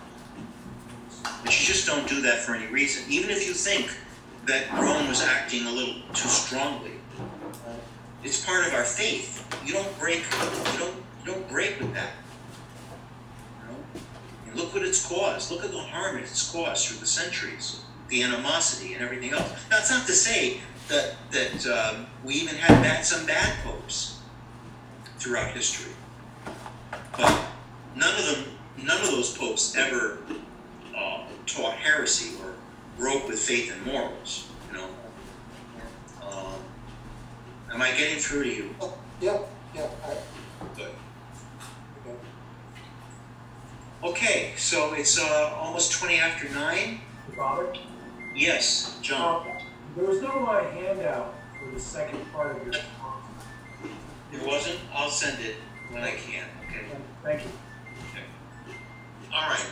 Father, just one other quick question. Yes. You had spoken about the, um, when you were speaking about, uh, Latin terms, you had greatest priest and then you also had bridge builder. Yeah, pontifex means big bridge, uh, bridge builder. Okay. And um, Pontifex Maximus is the great, the greatest, the greatest priest. Yeah. Okay, thank you. Hey, Father, one, one last, uh, point. Yeah. One of the books that we had got to choose for our book review is by Whitehead. Yeah. It, I, I can't tell you how good a book that is Mm. on early church. I mean, I, I mean, I've read fifty of them, but it's written, it's written to, in a way that, you know, I, I as a master's student, even the laity could understand. Mm-hmm. But he goes through it so beautifully, and he can you with the way he writes that, thank you for even, you know, giving us. I agree. I agree. Yeah. Yeah, good. I hope uh, many of you, uh, well, you could choose any one of those books for your book review. Uh, by the way, that is due at the very last class day, right? I believe. So, um, and we'll talk more about that. Uh, I, I should fill you in a little bit um, before we close with a prayer. Um, we had a faculty meeting today, and um, as you know, probably from watching the news, um, that uh, a state of emergency has been declared in Westchester County. Now there are, I guess, over 250 cases. Um, that's almost 100 or more since last week. Um, we're all trying to figure out from week to week uh, what we're going to be doing um, to keep things going at the seminary. But for now on, from now on, unless we hear otherwise, um, looks like our classes may, for the rest of the semester, may have to be taught by Zoom. Um, we were hoping the seminarians might be able to come back. Uh, you all know they're gone, right? They, they, they were they were told to leave Thursday night uh, last week, and um, they're getting their classes by Zoom as well. And um, I don't, I can't foresee they're going to be able to come back anytime soon. So, and there isn't that much time left in the semester. I mean, we're, we're what another five weeks or so, maybe uh, six weeks, if that, not even. Uh, There's the two weeks off next week and, and Easter, so. You fuck off. That's right. Um, so next Sun- next Monday we don't meet because it's the break, and then the following week we don't meet, right? Because it's Easter Monday. No, I don't, I think it's the week after that, Father. Okay. Next week, I, today. I don't know. I don't have the syllabus in front of me. So Twenty, you- yeah, today, today is the, uh, twen- next week is the twenty-second. We have, but the twenty, but the 29th we have class. The sixth, we have class. I think the Easter is the twelfth. Yeah, next week is the twenty-third, there is no class. The fol- the following, uh, week, we do have class, that would be the, uh, thirtieth of March. Uh, and then after that, uh, there would be no class on, uh, on, uh, April, uh, no, we- we have class April sixth, which is the Monday after Palm Sunday. And then on, uh, when, on Monday, April thirteenth, no class, that's the day of the week. Okay. And when is the, when is the date for your mid, uh, final exam? Who cares? Um, we have that as, um. Last May class. fourth, I think, May fourth or. Okay. Uh, if worse comes to worse, uh, I'll give the final. Uh, I found out there is a way. I tell the seminarians, you're not going to escape my quizzes. I give my spiritual theology class. They get five quizzes based on the reading plus two exams. They think they're going to be uh, off the hook for these quizzes because they're not in class period. Ha ha. Father Bruno showed me how to give a quiz and how to give an exam Populi. Basically, basically, you just write out the exam, you post it on Populi, uh, just as the class is about to begin, when everybody's there. And then they take it and take the exam uh, on Populi and post it back on Populi with all the right answers. And then I, then I just print them out and correct them. Father, I'll, Happy days are here again. Okay. Father, I'll agree to Proctor Joan if necessary. You're Don't, hilarious. did you hear that? He's just so sad. Don't encourage him, Father. All right, all right. Listen to be speak in the name of the Father and the Son and the Holy Spirit.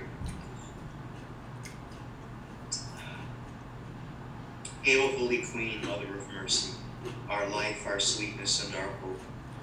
To thee do we cry, poor banished children of Eve. To thee do we send up our sighs, mourning and weeping in this valley of tears. Turn then, most gracious Advocate and Light of mercy, towards us. And after this our exile, show unto us the blessed fruit of thy womb, Jesus. O clement, O loving, O sweet Virgin Mary, pray for us, O most holy Mother of God. That we may be worthy of the promise of Christ. The Lord be with you. And with your spirit. May Almighty God bless you, the Father, and the Son, and the Holy Spirit. Amen. May all blessings, blessings travel. Thank you, Father. Thank you, Father. Stay all of you, hear my prayers, I pray every day for you, that everyone is spared this scourge. And we'll see you then, uh, two weeks from tonight.